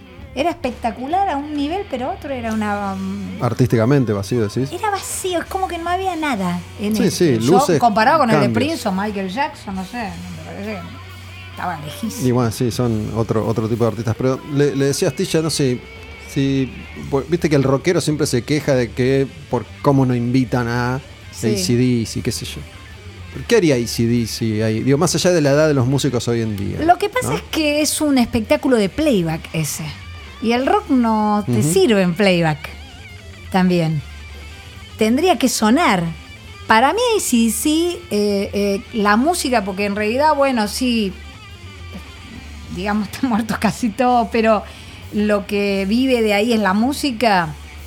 La música sola llena todo. Ahí no necesita bailarines, no necesita nada. Me parece. No, lo que digo es que es un espectáculo que necesita de otra cosa, más allá de Sí, lo no musical. es la música, es Por entretenimiento lo, del, lo del halftime, es entretenimiento. Y le preguntaba a Astilla y te pregunto a vos, ya que, que, bueno, vos has estado en contacto con muchos artistas de, de Latinoamérica y giraste y qué sé yo. Digo, supongo que no es lo mismo tocar con Natalia Oreiro que, Sí. que con Soda, con Charlie o, o con Ataque. Sí. Em, sí, se supone que es un buen momento para la música latina desde ese punto de vista, ¿no? Porque el Super Bowl fue con Shakira, J. Lo y ellas Sí. invitaron a Bad Bunny, a J Balvin y Sí. eso es lo que hoy está, está funcionando a nivel global, ¿no? Digo, si, si era algo para, para sentir orgullo latino o como prejuiciosos que solemos ser, Para mí era Yanquilandia, no era latino, era colonia yanqui. Latino es latino. Eh, lo único latino que había ahí era que decía, hola, qué sé yo. No, me refiero a que son, son personas que nacieron en, en Latinoamérica, más allá que se hayan Puerto acoplado. Rico es una colonia, está todo bien, pero eh, eh, eh, sí, nací, pero no es latina. Y Lo que pasa es que esa música pop es global. Eh, para mí es entretenimiento global, de latino no tiene nada. Qué sé yo. Yo lo podrían haber cantado en cualquier en ruso, en cualquier idioma, no, no. Eh, eh, también decir, o sea, el mundo es grande. eh, sí, creo que la industria de la música muestra a esos artistas como exitosos.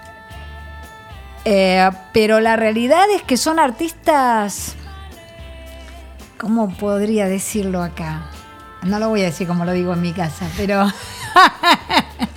Yo le llamo artista lavaplata. ¿Entendés? Lava plata. Claro, para mí es todo lavado de guita, como los jugadores de fútbol. El, eh, no es el indio, ¿me entendés? El indio por ahí lleva más gente que, esa, que toda esa gente, pero no existe en el mundo, pero bueno, tiene una existencia real, es orgánica. Pero esos son artistas de la industria y la industria es eso, eh, es, los Grammy es la industria, pero no es la realidad, la realidad, realidad del mundo. Para, voy a decir algo jodido. Eh, no sé si no es lavado de guita tampoco. Digo, por ahí no es lavado de guita del narcotráfico, pero digo, la, la guita que movían esos shows de 150 mil, 200 mil personas. Sí. Para mí todo es lavado de plata, pero quise ser un poco delicada. sí, porque no pagan impuestos, pagan de- nada. claro, otro tipo de lavandería, Más, pero bueno. más cabotaje, pero eh, es lo mismo. Los shows, o sea, no hay otra forma de solventar esas giras, esas shows, esas cosas que no. eh, es muy rara. Estamos en un momento medio bisagra de la industria de la música. Se dice la industria y es- no se entiende dónde está la plata. Antes la plata, vos tenías el show y estaba el billete, el cash, y vos cobrabas el cash y era la gente que pagaba la entrada. Ahora no se ve la plata, no está. Pero hay gente que gana mucha plata en el negocio de la música. No son los que tocan. Eh, Los que tocan no. Bueno, pero tengo, tengo entendido que esa es la habilidad del que sabe manejar las finanzas, ¿no? Digo, que es nunca, nunca tener algo sólido entre manos. Digo, siempre es- es algo que va y que viene, pero que no existe en Eh, definitiva. sí, pero el tema es que mm, cuando vos ves, por ejemplo, hay una hay una serie que está en, en Netflix que se llama The Defiance, una cosa así, The Defiance. Defiant Ones. sí. Donde vos ves ese tipo, ¿no? Este Jimmy Iovine. Ah, ya viene, Dr. Dre. Es un Eh, documental. Y bueno, vos ves este tipo, el pas- la pasión con la que habla del arte, de la música, de los artistas, cómo lo va a desarrollar. Desarrolla movimientos culturales, todo eso. Ahora ya no pasa más eso. Ahora lo que es es alguien que disimule. ¿Cómo voy a.? O sea, alguien. Un elemento Bueno, que esté ahí para. viste curar. que es muy interesante ese documental, pero el mayor éxito, curiosamente, No es musical. es Beats, el- Sí. los auriculares. Y bueno, porque ¿Ah? cambiar. El, el éxito es que se dieron cuenta cómo cambiar el negocio. O sea, el tipo hábil. Este, pero hay una realidad de ese tipo que cada vez quedan menos de ese tipo de personas que ama la música. Bueno, hay muchos documentales, por suerte, que están muy, muy buenos en, en, eh, esa escuela, incluso De tipos la más old viejos, school de la industria de la música. De, de Clyde Davis o Quincy Jones, tipos que durante 70 años estuvieron ahí, rodeados de los más grandes de todos los A tiempos. todo el mundo le gustan esos documentales, la gente que está en el mundo de la música, ¿viste? ¿Qué sé yo, los presidentes de las discográficas. Le encanta mirar, pero hacen todo lo opuesto, ¿viste? Es como los de la BBC, que todos quieren ser la BBC, pero hacen bolsa al Estado. O sea, la BBC es estatal. Entonces, es como que quiero ser la BBC, pero sin la BBC, sin lo que es la BBC. Pero entonces, es como. Es raro, pero yo creo que son gente que está agarrada así de los escritorios y bueno.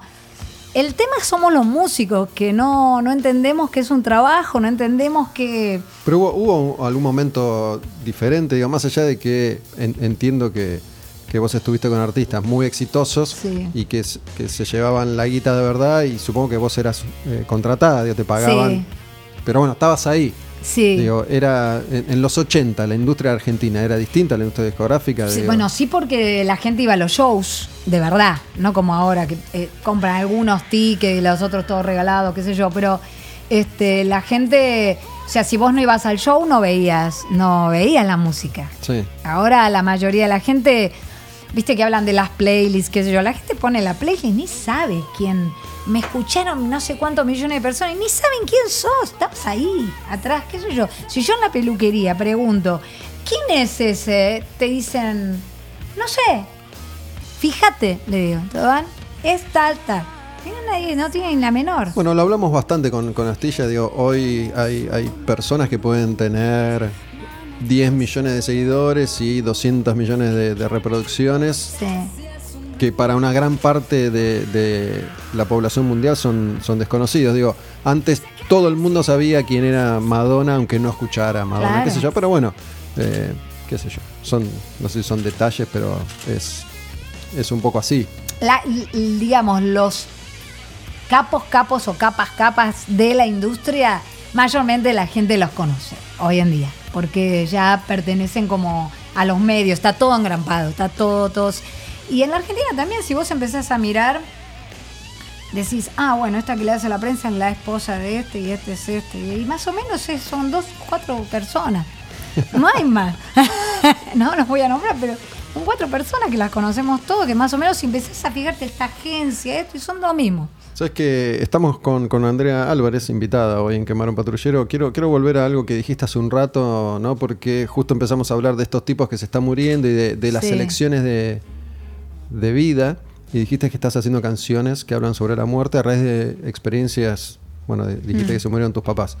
Eh, Mis papás, Ulises Butrón, mis amigos. sí. Bueno, yo, yo acabo de decirle a, a Astilla que es la primera vez en mi vida que también me empiezo a, a- a pensar un poco en eso. Eh, porque muere gente que conozco. Claro. No, no es lo más común que a los 30 Claro. se muera gente que, que vos conoces. Empieza a, a morir gente que, que conozco y qué sé yo. Y hablamos del Emi, ¿no? Hablamos Sí. del Emi y, y justamente esa, esa elección de vida de yo voy a vivir y voy a morir así. Y vos decís, te preguntaste si valía la pena cuidarse para estar cinco años más un poco menos roto. Es que a mí lo que me pasa es que yo nunca fui reventada, ¿viste? Me gustó algo que me puse a leer, algo que no hago habitualmente, pero me puse a leer algunas notas que te hicieron en un momento dijiste que eras adicta a los faloperos. Sí. En vez de ser falopera vos. me gustó eso. Muchas personas, María Pumer también, siempre estaba alrededor de Danger, ¿viste? Pero ella re careta. Yo no soy re careta, pero nunca. Es como que nunca tuve eso de la autodestrucción. Y medio que le alejo. a no sé muy bien cómo tratar a personajes así. Como que me, me- me agota energéticamente. Me agota. Llega un punto que me tengo que alejar. No puedo estar mucho tiempo en, en un eh, relacionar que yo con Charlie García, lo puedo soportar. Bueno, ahora ni estoy, pero en su momento era un rato nomás. ¿En qué, ¿En qué etapa estuviste vos con Charlie? En el eh, 87, 88, 89. Bueno, era una época formidable todavía. Para, para mí era un desastre, pero era formidable, claro, con respecto Desastre a ahora. puertas adentro, decís. ¿Eh? Era un desastre A puertas todo adentro. nivel, ¿no? Era la época en que tiraba, se bajaba los fue. pantalones, tiraba el ¿No fue un televisor. poquito más adelante eso? No, no, ya ahí, Ah. por lo menos me lo contaba mi mamá. Él decía que él no, no, que estaba todo bien. lo que pasa es que a mí no, no, no soy adicta a eso, pero en mi, por eso no me lo pregunté. Este, sí pienso, no voy a tomar sol porque me arrugo más y cosas así. Pero, mm, pero tampoco me gusta, ¿Vos no es que hago. tenías una relación con él? Me refiero a, ¿había confianza, charlabas o Sí, simplemente eras... éramos como medio amantes y todo. Ah, también. Porque también siempre me pregunté y, y a veces que, que tuve la chance de entrevistar a algunos músicos que estuvieron al lado de Kurt Cobain o de Sí. Jim Morrison. ¿no? Me acuerdo de hablar con Grohl o con, con Robbie Krieger particularmente y decirle, che, digo, nosotros aprendimos a creer que Jim Morrison o, o Kurt Cobain eran unos desconados de principio a fin, que Jim Morrison no tuvo un momento eh, de, de cordura, por lo menos como entendemos la cordura, Claro. los seres más, más Claro. o menos este, mediocres, si, si realmente era así. La verdad que nunca me supieron, o yo nunca pude entender cómo, cómo es estar al lado de una persona así. Digo, estar al lado de Charlie García en ese, en ese momento. En realidad, yo, para mí era lo medio normal porque yo vivía en Nueva York, era otro entorno. Entonces, está, era todo medio descontrolado en general la vida. Yo era muy chica también, entonces me parecía... Lo que a mí me llamaba la atención era la inseguridad. Eh, a este nivel. Era como que cuando venía, viste, a Nueva York, que me decía, eh, Andrea, ya llegué, soy Charlie. Bueno, yo decía, bueno, ¿hasta cuándo te quedas? Tal bueno, yo decía, bueno, de tal día a tal día, estoy con Charlie. Chao, ya está. Era como estábamos ahí. Y salíamos, qué sé yo. Pero, por ejemplo, te contaba cosas y nunca me voy a olvidar el relato cuando me mostró Rezo por vos. Y me acuerdo que empezó, me dijo, te voy a hacer escuchar este tema que hice con Luis. Ok. Yo era re fan cuando era chica, pero viste, ahí me, me hacía la que era normal. Entonces me acuerdo que me la puso y me dijo, esta parte quién la compuso. Tiririri. Y yo tenía que pensar, vos, yo, por supuesto. Y esta, no, esta él. Y él como que él necesitaba ese tipo de aprobación. La parte gitera la hice yo. la- y yo pensaba, qué raro, ¿no? Porque yo en, mi ser más niña pensaba que esas personas eran re seguras de sí mismas. Sin embargo, no. Eran como inseguros de fijarse qué decía el otro. Y, y en la fantasía, yo todavía sigo teniendo esa fantasía de, por ejemplo, veo en Twitter a Andrés Calamaro eh, tuiteando pelotudeces y digo, este boludo Refa acaba de llegar a un estadio, llegó a la casa y está diciendo esta boludez. Pero o sea, ¿qué le pasa? ¿No? Uno piensa que el tipo está más capo, ¿viste? Que entra y dice, ya acabo de llenar el estadio, papá, aprende.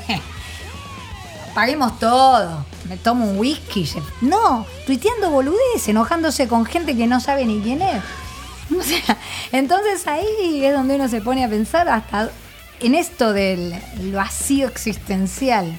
¿Qué es lleno y qué es vacío? Está el estadio lleno y hay algo que está vacío. Pedro Aznar siempre decía que cuando vos necesitas ir de joda después del show es porque quedaste vacío.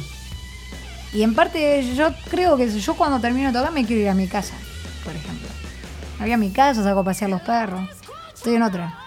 Quiero volverme a mi casa. Sí, no, no te queda esa adrenalina a tope que no o puedes sea, bajar. no, después de media hora que estoy ahí en el backstage se me va. O sea, me quiero ir a mi casa. Siempre fue así cuando eras más pendeja por ahí. No, nunca fui fieste- fiestera, así, no, siempre es como que estoy enfocada, no, mañana tengo que tocar, mañana, eh, me, me gusta volver, me gusta volver a la casa. ¿Y eso, eso es. em, ¿Crees que es lo que vos elegís? O, o- cuando hablamos de la salud también es, Sí. es una elección. A veces yo le decía a Astilla que uno vive la vida en general reprimiéndose todo el tiempo. No, digo, no.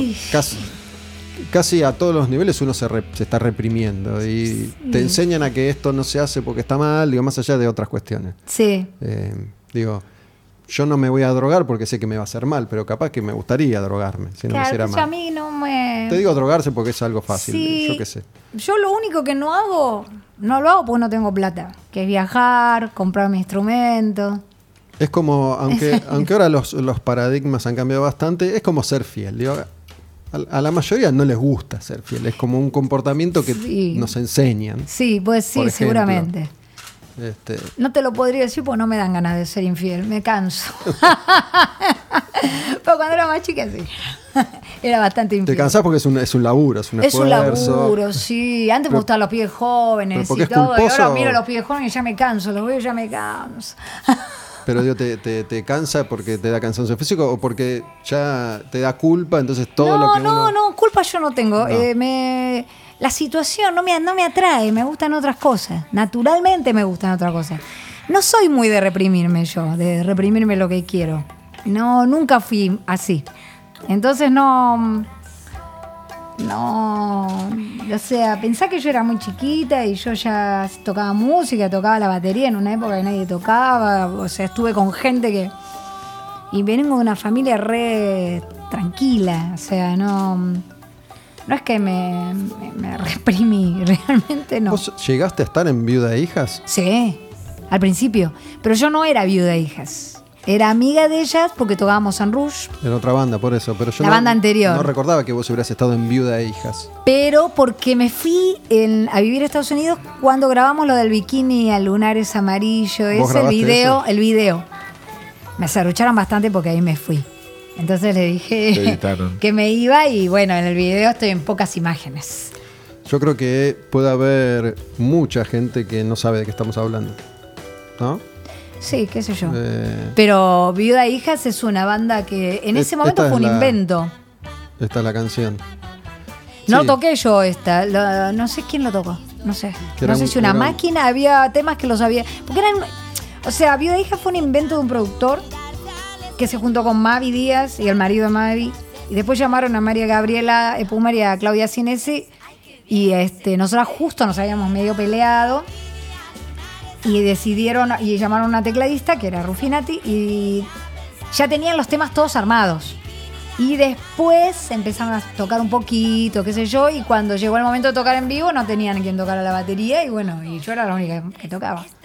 Y ahí empecé. Hay una cosa medio, medio twist, ¿no? Claro. En, en la diversión y el color. En esa época se usaba, eh, era como la, el rock divertido y estaban los twists, los peinados jolly.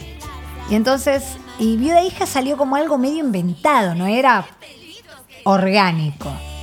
Lo que pasa es que ahora lo ves a la distancia y es re, re orgánico comparado con lo que Te- las cosas que pasaron después. Te preguntaba porque, bueno, vos recién mencionaste que era muy chica, casi Sí. ninguna mujer tocaba la batería. Digo, es algo que es recurrente. Claro. Andrea Álvarez, Sí. igual, baterista joven. Sí. ¿no? ¿En, en qué momento, cómo logras colarte ahí? ¿Es algo que se va dando y de pronto estás estoy acá con Soda Estéreo? No, ¿O en un momento te colás ahí en la primera? en- Lo que pasa es que de movida, eh, ya cuando yo empecé, que tenía ca- 15 años, ya entré a un circuito mu- musical de casualidad. No es tal casual, qué sé yo. El, el circuito era muy chiquito. Entonces, eh, yo escribí una carta al Expreso Imaginario, era chiquita, y el Expreso Imaginario la publica. Y en la una revista. La revista, y la, y la carta decía que yo era fanática del grupo Mía, que era el de los Vitales, que es como la cuna de la música independiente. Me los encuentro en un subte. eh, iba yo con mis amiguitos, mi hermano, y, ellos, yo era muy chica, ¿eh? Y entonces este, les voy a hablar, me invitan a un ensayo, como nadie los conocía. Entonces yo le dije, yo soy Andrea, la de la carta del expreso. Entonces me invitan a la casa, le pido que me enseñe a tocar la batería, mi papá me va a buscar. Imagínate, era todo de niño. Y al entrar en ese circuito, o sea, yo iba a las clases de batería y después ensayaba Spinetta Jade ahí.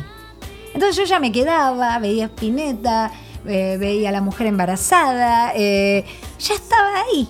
Y después fui parte ¿Dónde de era? mía. Era en Villa Adelina eso. Y entonces después vino, eh, fui parte de mía, después empiezo en Rush, que venían a vernos todos los músicos. Yo ya al irme a Estados Unidos y todo, yo ya conocía, conocíamos a todos, no había otra chica que hiciera lo que hacía yo. Cuando yo vuelvo de Estados Unidos, que igual estaba en contacto con todo el mundo, y volví con Charlie, eh, empecé a tocar con David Lebón, pero porque lo, lo que hacía yo no lo hacía nadie. O sea, era como una moda que pasaba afuera. Una chica que tocaba la percusión, cantara, era pendeja. Y entonces este, me empezó a llamar todo el mundo.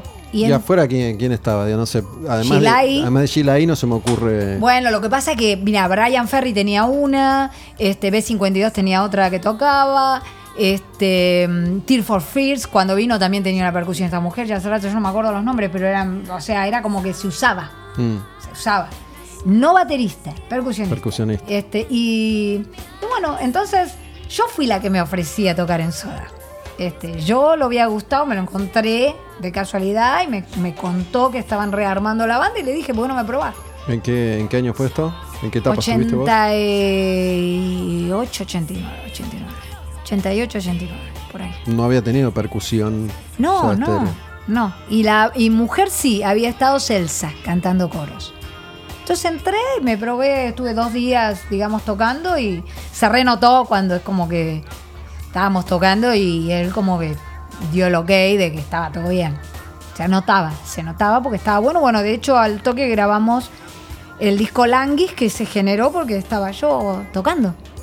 O sea, El otro día nos cruzamos en obras. sí. Después de ver a, a Catriel y, a, y a Paquito, a Paco, Paco Amoroso. No me acuerdo qué me dijiste, algo me dijiste. me encantó. Que, que nos gustó y qué sé yo, como que, que es lo que está pasando. Es como la sensación de que está pasando, pero que es como lo de verdad, ¿no? Eh, Soy re fan, me encanta. Voy a varios de los shows de ellos, ¿eh? No es que fui a obras, pero... Y me saqué la entrada, ojo, es un de- no es un detalle. Muy mal. Bueno, con esto te quiero decir que soy fan. Y no me compré la remera porque no había más de mi talle, pero tengo una remera de ellos.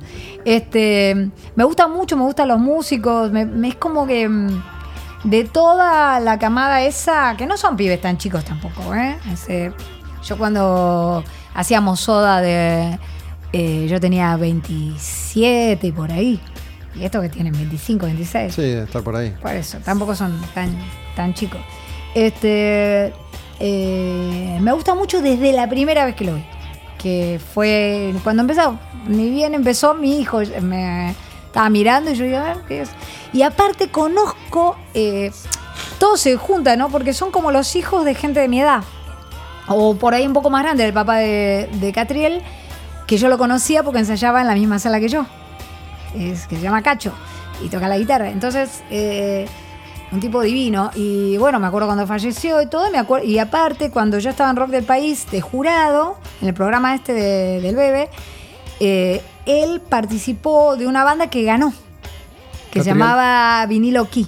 Catriel era el guitarrista. Y ahí yo lo conocí. Y para mí era el hijo de Cacho. Entonces yo cuando me fijé quién era Catriel en los videos, vi y dije, pero este es el hijo de Cacho. Pero, y yo dije, pero ¿cómo es así? Si era re tímido. Claro, para mí era re tímido. ¿Qué, qué edad tiene tu hijo? Mi hijo tiene ahora 23. Porque mm, yo, yo tengo la sensación, no sé si es así o no, que viste que siempre es interesante lo que se da en términos generacionales entre padres e hijos, pero a mí me parece que se está dando por primera vez porque los padres hoy son como soy, como son, que los hijos le pasan data Sí. y que los padres toman, ¿Sí? ¿no? Digo, porque vos podías hablar de hablarle de Sheila ahí a tu viejo y por ahí, ¿no? Sí, Eh, sí. Te podía dar bola o no, pero Claro. no, era, no era lo más común. No era lo más común. Pero digo, hoy, hoy si, si vos hablas con músicos de, de 40, 40 y pico, Sí, todos. saben que existe tal o cual cosa por los hijos que tienen en general. Y es raro porque ahora todo el mundo escucha música en auriculares. Vos no sabés lo que escucha tu hijo. ¿Viste? Están en el auto y hay cuatro y no- los dos pibes están escuchando música y nadie sabe qué escuchan. Antes vos escuchabas en el, en el auto y todos escuchábamos lo mismo. Hay familias, por suerte, todavía lo hacen.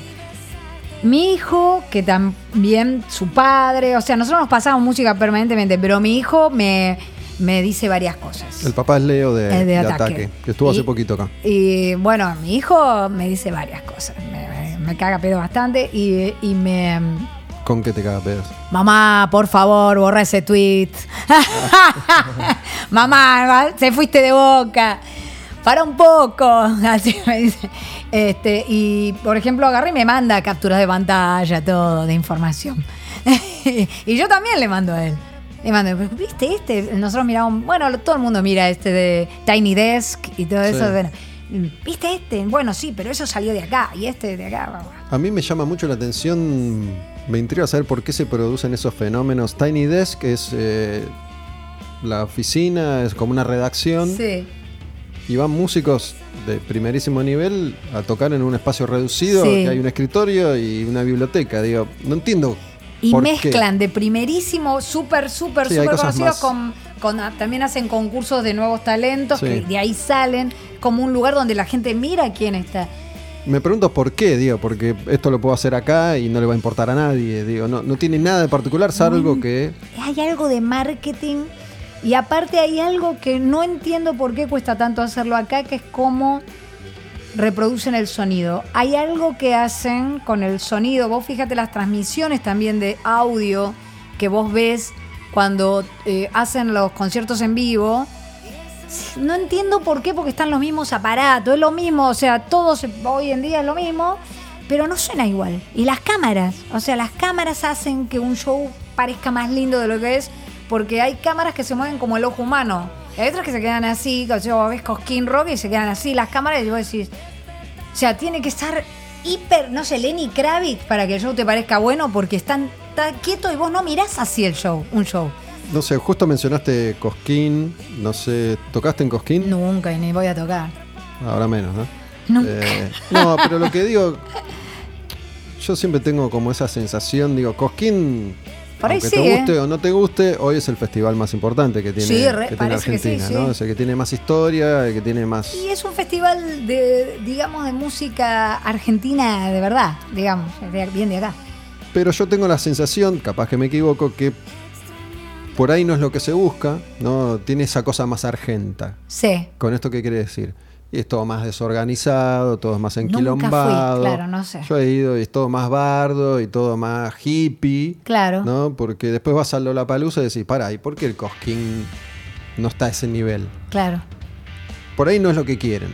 Digo, porque Lollapalooza ya es como una cosa medio de mentira, de tan, de tan bien que está, sí. ¿no? Es un Pero festival pensado para otra cosa. por sí. eso, me refiero a que igual el, el Cosquín es como, bueno, vos sabés que vas a ir tres días un poco a sufrir. Sí. No vas a quedar agotado, no hay comida, no hay agua, hay tierra, sol, no hay donde estar, no hay donde moverse, Sí. no, hay, no hay estructura. A, a esta, a esta altura del partido podría haber todo eso, Sí. porque ya tiene una historia, ¿no?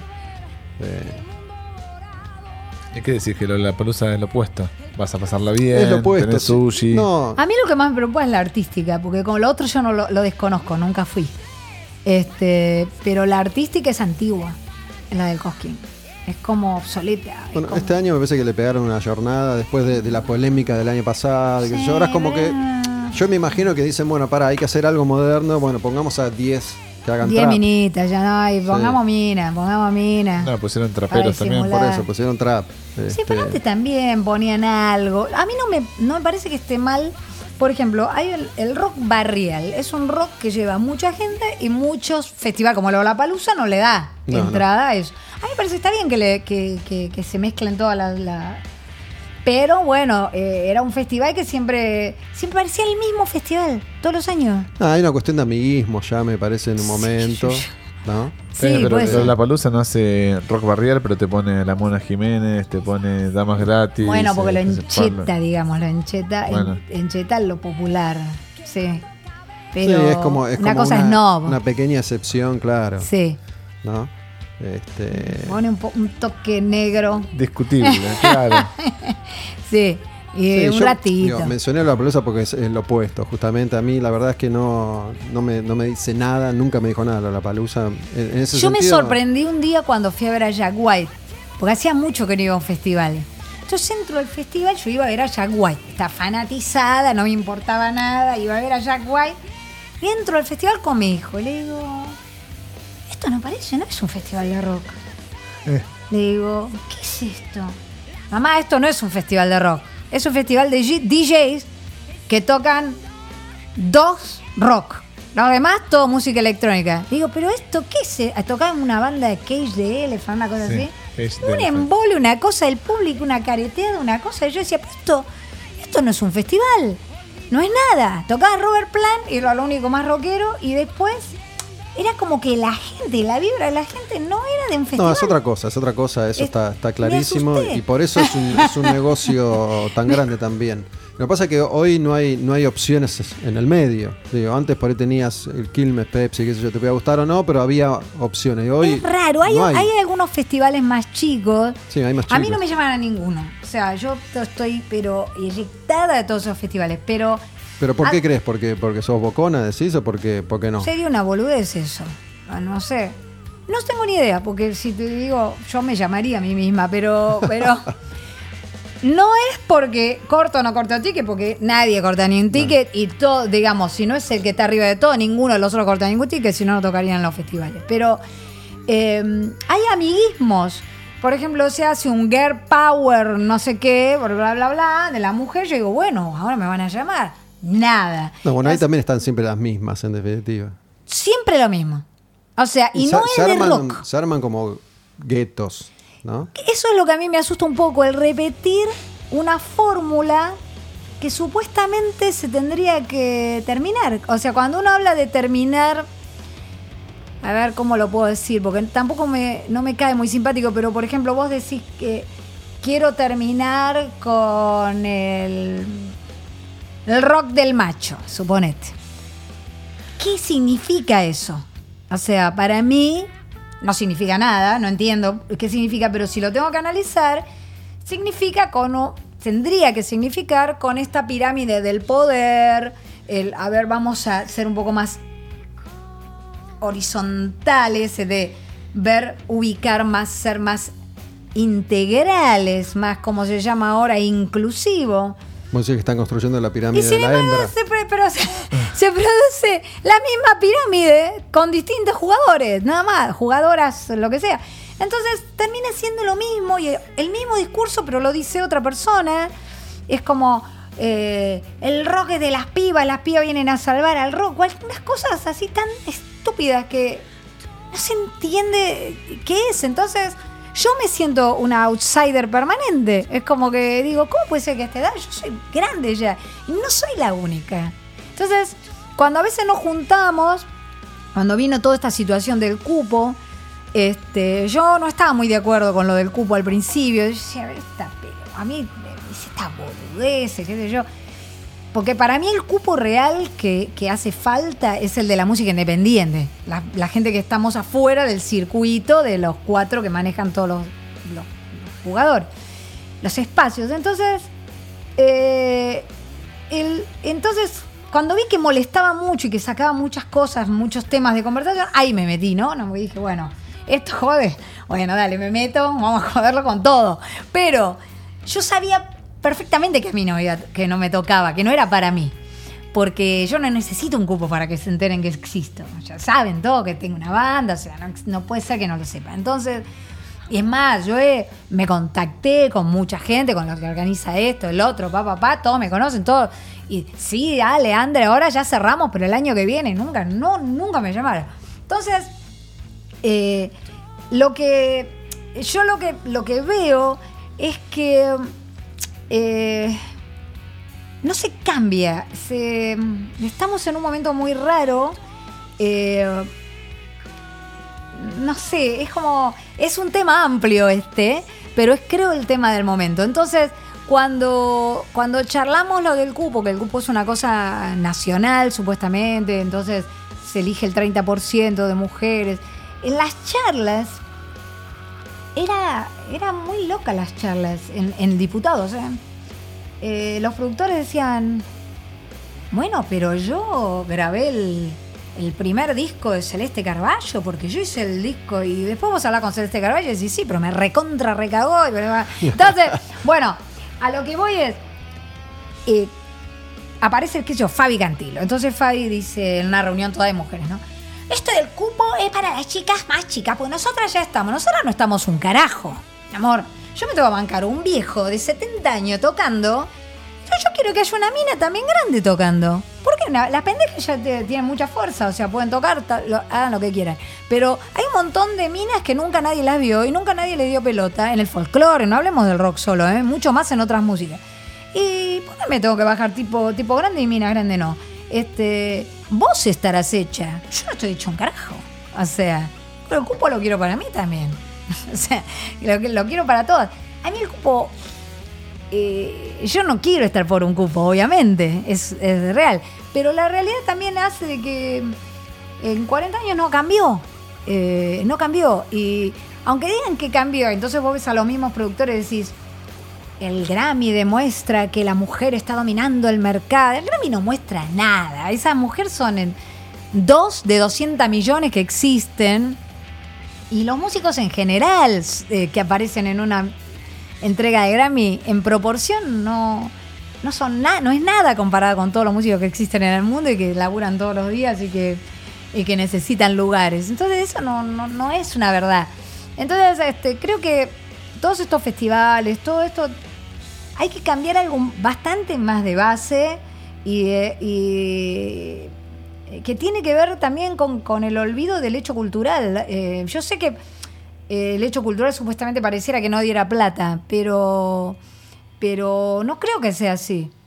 yo, yo creo que si se lo comunica de la, de la manera correcta, tiene que dar, porque ¿cuántas veces pueden tocar los mismos? En, en un mes en Capital Federal. Tocan siempre los mismos en los festivales. Sí, incluso a veces se me ocurre pensar que ni siquiera es una cuestión malintencionada, sino que es un poco cómo está armado el circuito, un poco de vagancia. Es vagancia y aparte es amiguismo, como vos decís, de viste que se juntan grupos de manager, viste, tienen los grupos manager unidos, no sé cómo carancho se llama, y en realidad son un grupo de personas que se juntan para laburar ellas nada más. Ellos los, les- los artistas que manejan. Y nada más. O sea, es como una, una mentira, viste, qué sé yo. ¿Y lo que vos proponés crees que, que- que es viable o es medio utópico? Digo, Y qué sé yo, yo creo que Hay todo es un más. after cromañón, viste. Ahí empezó a... eh, no era igual antes.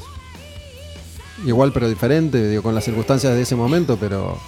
Digo, hay mucho más músicos que, lo, que la capacidad muchísima que tiene más, el mundo de absorberlo. pero eh, el under antes tocaba más. Eh, había como un under que medio se murió y después cuando tienen que inventar bandas, inventan, pero que no recorrieron el under. Entonces también me parece que se junta con, con otro, otra cuestión Con que vos mencionaste, que Sí. es que, que al poder, al, al ver en teléfono, al ver en la computadora, digo, hay, hay menos interés, Hay me otra parece. forma de consumir cosas. Por eso, ¿no? Hay otra forma. La gente ya Digo, no quiere. vos podés pones una cámara acá y tocas. Claro. En vez de ir a un bar, tocas acá. Sí. Este, No es lo mismo. No es lo, obviamente que no es lo mismo. Pero es más inocuo. Y es como que la gente está muy, muy en la zona de confort. Por eso cuando aparece alguien que dice, qué sé yo, una palabra que se dijo toda la vida, pero ahora parece que la dicen y, oh, la revolución, muestra las tetas, oh, muestra cosas que pasaron toda la vida, pero ahora parece que fueran como está todo, pareciera que todo es li- libre, pero a la vez está todo como re, contra reprimido. No sé, hay, Es una época de cambio, yo creo. Bueno, lo, lo- lo hemos hablado alguna vez con respecto al humor y leí algo sobre. ¿Vieron esta película Jojo Rabbit, creo que se llama, que está Ah. ahora en cartel? No la vi. Que, que, mm, se permite hacer humor con el nazismo, Ajá. ¿no? Y con respecto al humor se viene hablando bastante también de, de cómo las, las reglamentaciones sociales que nos rigen hoy han coartado la posibilidad de hacer humor con casi todo. Sí. ¿no? Y que, que es muy difícil lograr algún tipo de efectividad a la hora de, Hice una de canción hacer humor sobre eso, también. Que se llama Policía de la Corrección. Porque me rompe lo que las que no tengo, que estén todo el mundo diciéndote cómo te tenés que expresar. Pero me- no me gusta. O cómo tienen que ser las canciones, la letra de las canciones. ¿Cómo, cómo vas a decir? cómo? Analizan todo de acuerdo a las letras de las canciones. O sea, son letras de canciones. O sea, ¿cuáles? la música popular, vos podés decir la barbaridad más grande si tenés ganas. Y es eso. Existe justamente, es, es arte. Existe para que no pase. Existe como, como apretar un grano. Es un reflejo de lo que pasa socialmente. Entonces el otro día estábamos en una reunión y decían, no, en el Congreso de Mujeres, que se va a hacer el año que viene, tendríamos que tratar las letras, cómo nos tratan a las mujeres, las letras. Y digo, ¿qué es la, letra de que nos tratan de qué? Si no te gusta esa música, el disco no lo escuchas y se, se acabó. La letra trata de lo que le pasa a ese artista. Escribe otra letra. ¿Cuál es el problema? ¿Cuál es el problema? Entonces, eso lo veo mucho en las redes sociales, ¿viste? Decís cual, ¡ay! Te saltan, ¿viste? El No, feminómetro, el lo que me hace un poco de ruido es juzgar a las letras que se escribieron en 1984 con los parámetros de hoy. Oh, también. y esos que rompen la bola con ese reportaje de Papo que le hace la mina que le dice, ay, vos no sé si te acordás, Papo, y Papo ni la registren. ¿eh? Y están todos, miren, el, el violín, el... Ay, pero, pero es como que me dan ganas... Es una falta de, todo. Aparte, en general, son personas que jamás les importó eso. Que nunca les importó. Es como, no entienden nada. O sea, para mí, no entienden nada. Y no es que lo defiendo a Papo, es como que no entienden nada. Nada. Nada. Tendrían que ver Canal Volver, no sé. Que vos ves Canal Volver y decís, uy, boludo, lo que esté. Es más, un video de Michael Jackson hace muy poco estábamos tocando una canción y le digo a la alumna, ¿Vos viste este video de Michael Jackson? No, me dice. Está buenísimo el video, le digo, porque él va caminando con una chica que es la más linda de todas. Yo quería ser esa chica cuando era chica. Ay, mira, te lo voy a mostrar. Entonces pongo el video. Y es este, The way you make me feel. Entonces empieza el video. Está en un, en un, como en un pasaje, todo de noche. Es un abuso total, es un video de un chabón que Un acorrala una, una encallejota, todo mal. Entonces nos miramos la ver y digo, uy, boludo, está todo mal en este video. Oye, apaguémoslo. Pero mirá lo que era, que en mi memoria era una situación re linda. Por eso te digo, ¿qué voy a juzgar lo que pasaba en ese momento? Pará, pero dijiste apaguémoslo. Ah, No, porque nos reímos, que Ah. no la apagué, no, nos morimos de la risa y fuimos, bueno, mirá, acá aparecieron más amigas. Pero era así. Bueno, en una parte de esa canción, yo digo, sexo, droga y rock and roll estaban, estaban bien y yo me divertía mal. O sea, ¿qué me vas a decir cómo me divertía yo? Déjame de joder. O sea, ¿qué parte? Es como, mi marido siempre dice, mi marido es afroamericano, siempre dice que acá en Argentina quieren el negro sin el negro, el rock sin el rock. Eh, o sea, quieren, lo quieren tipo el rock como de complot, ¿viste? O sea, eh, sexo, droga y rock and roll y todo eso. El rock es un lugar donde vos tenés que ser libre y también tenés que, si vos te, tenés ganas de irte, te tenés que poder ir y, te, y, y todo tiene que estar bueno porque nadie te va a juzgar. Y, eh, pero lo quieren convertir en un lugar que parece como si fuera malo, ¿viste? Y no es así. Igual me parece que en definitiva casi nunca fue, fue así. Digo, siempre fue. Hubo lugares conservadores y siempre se, se juzgó a todo el mundo. Sí, pero hubo un momento eh, que apareció la policía de la corrección, eh, que en general eh, se, se, se termina pareciendo a lo que dicen que quieren combatir. ¿De cuándo, ¿De cuándo es esta canción?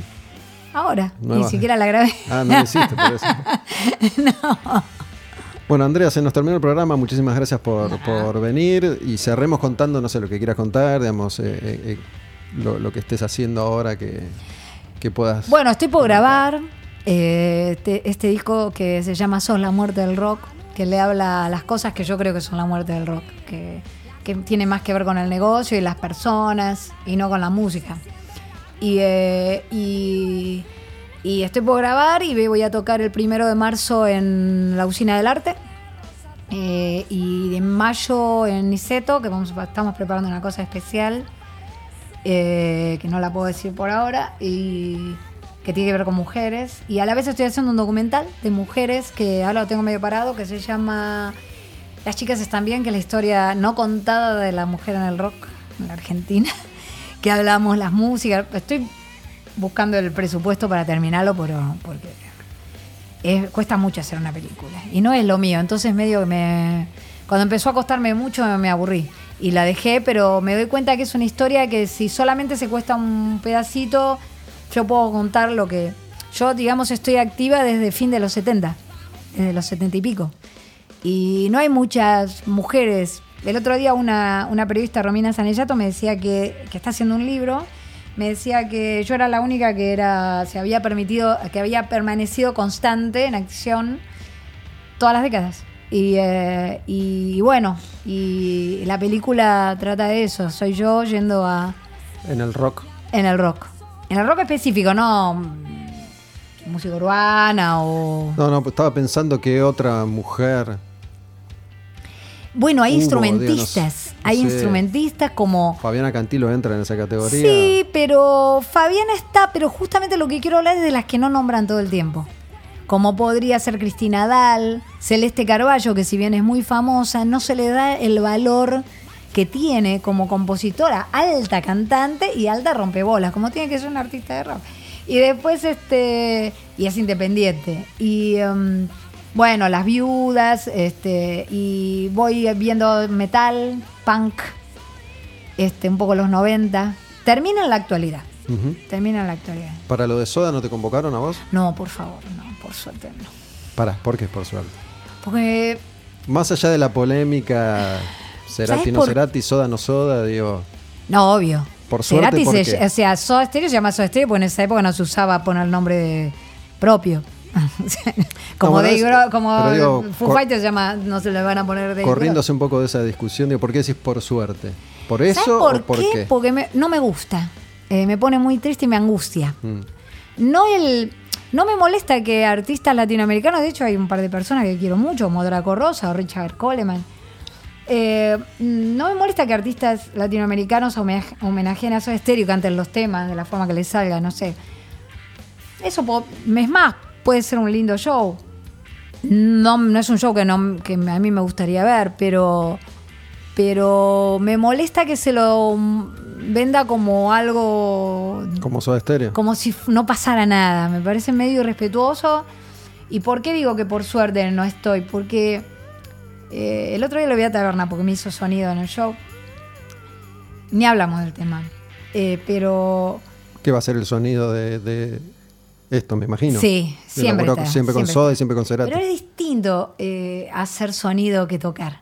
No, no, entiendo, entiendo. Y a mí lo que me pasa es que cuando, viste, cuando vos no tenés guita, como yo, que estoy todo el tiempo remando, haciendo cosas, tratando, poniendo cosas as- para llegar al fin de mes, cuando te llaman para hacer un, un laburo importante, aunque no estoy segura de que paguen mucho, pero, pero, este, pero sí que es importante, es lindo irte de gira con un show en primera A, digamos, es muy difícil decir que no.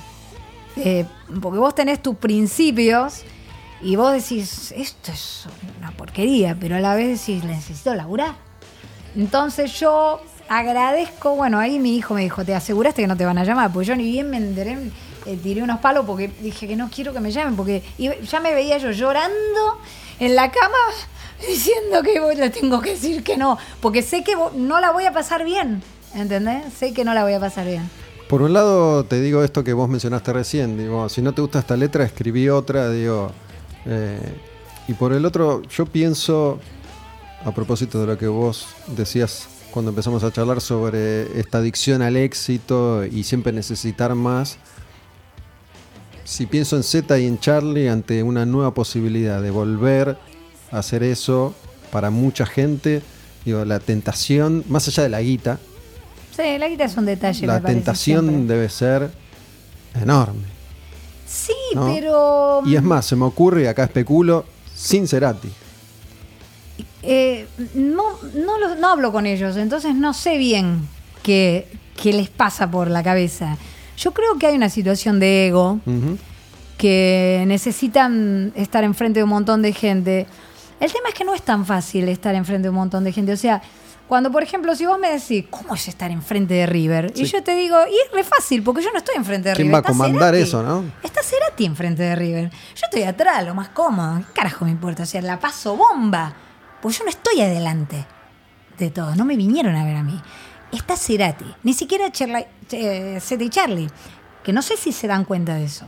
Ahora se van a dar cuenta. Sabes que no. Es muy bueno lo que decís, no lo había pensado. Digo, ¿quién va a comandar ahí? ¿Los cantantes invitados? Digo, pues a Z y a Charlie no les da el carisma para hacerlo. No cualquiera, una Shakira está. O sea, no cualquiera. Por eso no, aunque sea, qué sé yo, rolo del averizo, que me parece horrible, hay que estar adelante de todo. No cualquiera está adelante de todo. Entonces, es una raza especial. Yo puedo estar adelante en un lugar más chico en mi banda. Tengo una personalidad así, no le tengo miedo a eso. Pero nunca me pasó. En- eh, pero sí te puedo decir que yo puedo estar recómoda en River de Soda Stereo porque yo no soy Cerati. Y él está recómodo porque es Cerati. Yo no sé qué va a pasar ni lo voy a hacer porque no lo voy a ver. Capaz que lo veo en streaming para cagarme de risa, pero, pero, pero es algo. Bueno, mira, se puede plantear el espectáculo sin la necesidad de que nadie diga nada. Digo, música, tocan, gracias, se van. ellos, ellos no van a poder hablar, no sé. No, por eso, nadie, por ahí no hace falta que hable nadie. En definitiva, lo arman para que nadie hable y listo. No creo. Sí, no sé. no sé, me, mira, cuando pienso en Soda Stereo, no, sé, yo no soy una fundamentalista de Soda Stereo, porque nunca fui fan ni nada. Tengo un cariño, tengo un cariño a Gustavo. A ellos también. Pero eh, cuando pienso en Soda Stereo, a mí lo primero, antes que de la voz, eh, lo primero que se me viene es la guitarra. Y todos los temas son de guitarra. Y la guitarra, por más que te richa, lo que sea, no sé. Entonces va a estar grabada, no sé, no sé. Eh, O sea, no se me ocurre nada. eh, nada lindo. Se me ocurre una como una banda de cover que, que van a cantar, qué sé yo. Ni siquiera se me ocurre cómo van a cantar esos artistas. El único que me parece que por ahí lo puede hacer bien es eh, Draco Rosa, porque lo va a llevar a su estilo. Yo escribí una canción ahora que, que se llama Cuando me muera. Y en una parte dice así. Cuando me muera van a organizar un homenaje, pero de esos de verdad. Gente que nunca me conoció va a destruir esas canciones que hice yo. Y bueno, eso es mi pensamiento. ¿Te emocionaste? ¿Qué te pasó? Pero porque me da bronca. sí. Gracias, De nada. Andrea. Escúchame. Antes de cerrar, Perdón, pensá una, una- una canción tuya para, para cerrar y te vamos a, a dar el regalo. Tenemos un obsequio de parte de la gente Sí, de me- Flash Cookie. Sí, sí, sí. me Para, ¿qué te, ¿qué te pasó? ¿Por qué te, ¿Por qué qué? ¿Por qué te emocionaste? No te emocionaste por enojo. Y porque mm, Pero es lo por mismo este- que todo. ¿Fue por, por, Cer- por Cerati o fue Sí. por la canción que acaba? No, por Cerati. Por Cerati. No, No me hagas llorar, no me hagas llorar. Tengo capacidad de emoción. ah, bueno. Soy mala, pero no tanto. Y también, bueno. um, Qué momento este ahora. Romper el hielo con Flash Cookie. Auspicia este momento. Auspicia este momento de emoción. Emoción. Flash Cookie. Mira cómo me da. Sí. Podemos seguir, ¿no? Sí, Sí, bueno, Flash Cookie, la primera plataforma de merchandising Me independiente del país. Me sorprendí. ¿Viste qué bueno que está? Sí. No habías entrado con anterioridad. ¿No? Bueno, te explico brevemente. Es un laberinto. Es un laberinto donde vos podés comercializar tu propio arte. Vos subís tu tienda en flashcookie.com barra Andrea Álvarez o Sí. barra quien seas, subiste diseños y monetizás tu arte. Eso significa vos subís tu diseño y no, no tenés necesidad de pagar, por ejemplo, la estampa, este, la textilería, Claro. la distribución. Todo se encarga a Flash Cookie, que monetiza el arte de las tiendas. Te dijimos, Andrea, que entres a flashcookie.com y elijas una de las tantas Sí. de los tantos diseños que hay dando Me vueltas. mareé, me mareé. Hay miles y miles, miles y miles de diseños. digo por qué Tienes que hacer mucha fuerza, lamentablemente, en esto. La fuerza, la, O la una bolsa es tijera muy, para- muy, Y te muy resistente. Hay tijera. Ah. Dame un segundo. Te digo por qué elegí, si, me, si es que me, me dieron el que elegí. A ver, a ver si yo que tengo mucha fuerza.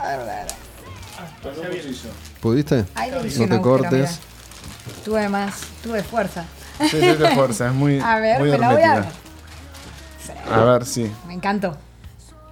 ¿Te Sí, gustó? Me encantó. ¿Sabes lo? Me encanta, me encanta, me encanta. Es Tupac. una- Tupac. El rey. ¿Y Tupac, sabes lo que me pasa con Tupac? Eh, estoy leyendo un libro.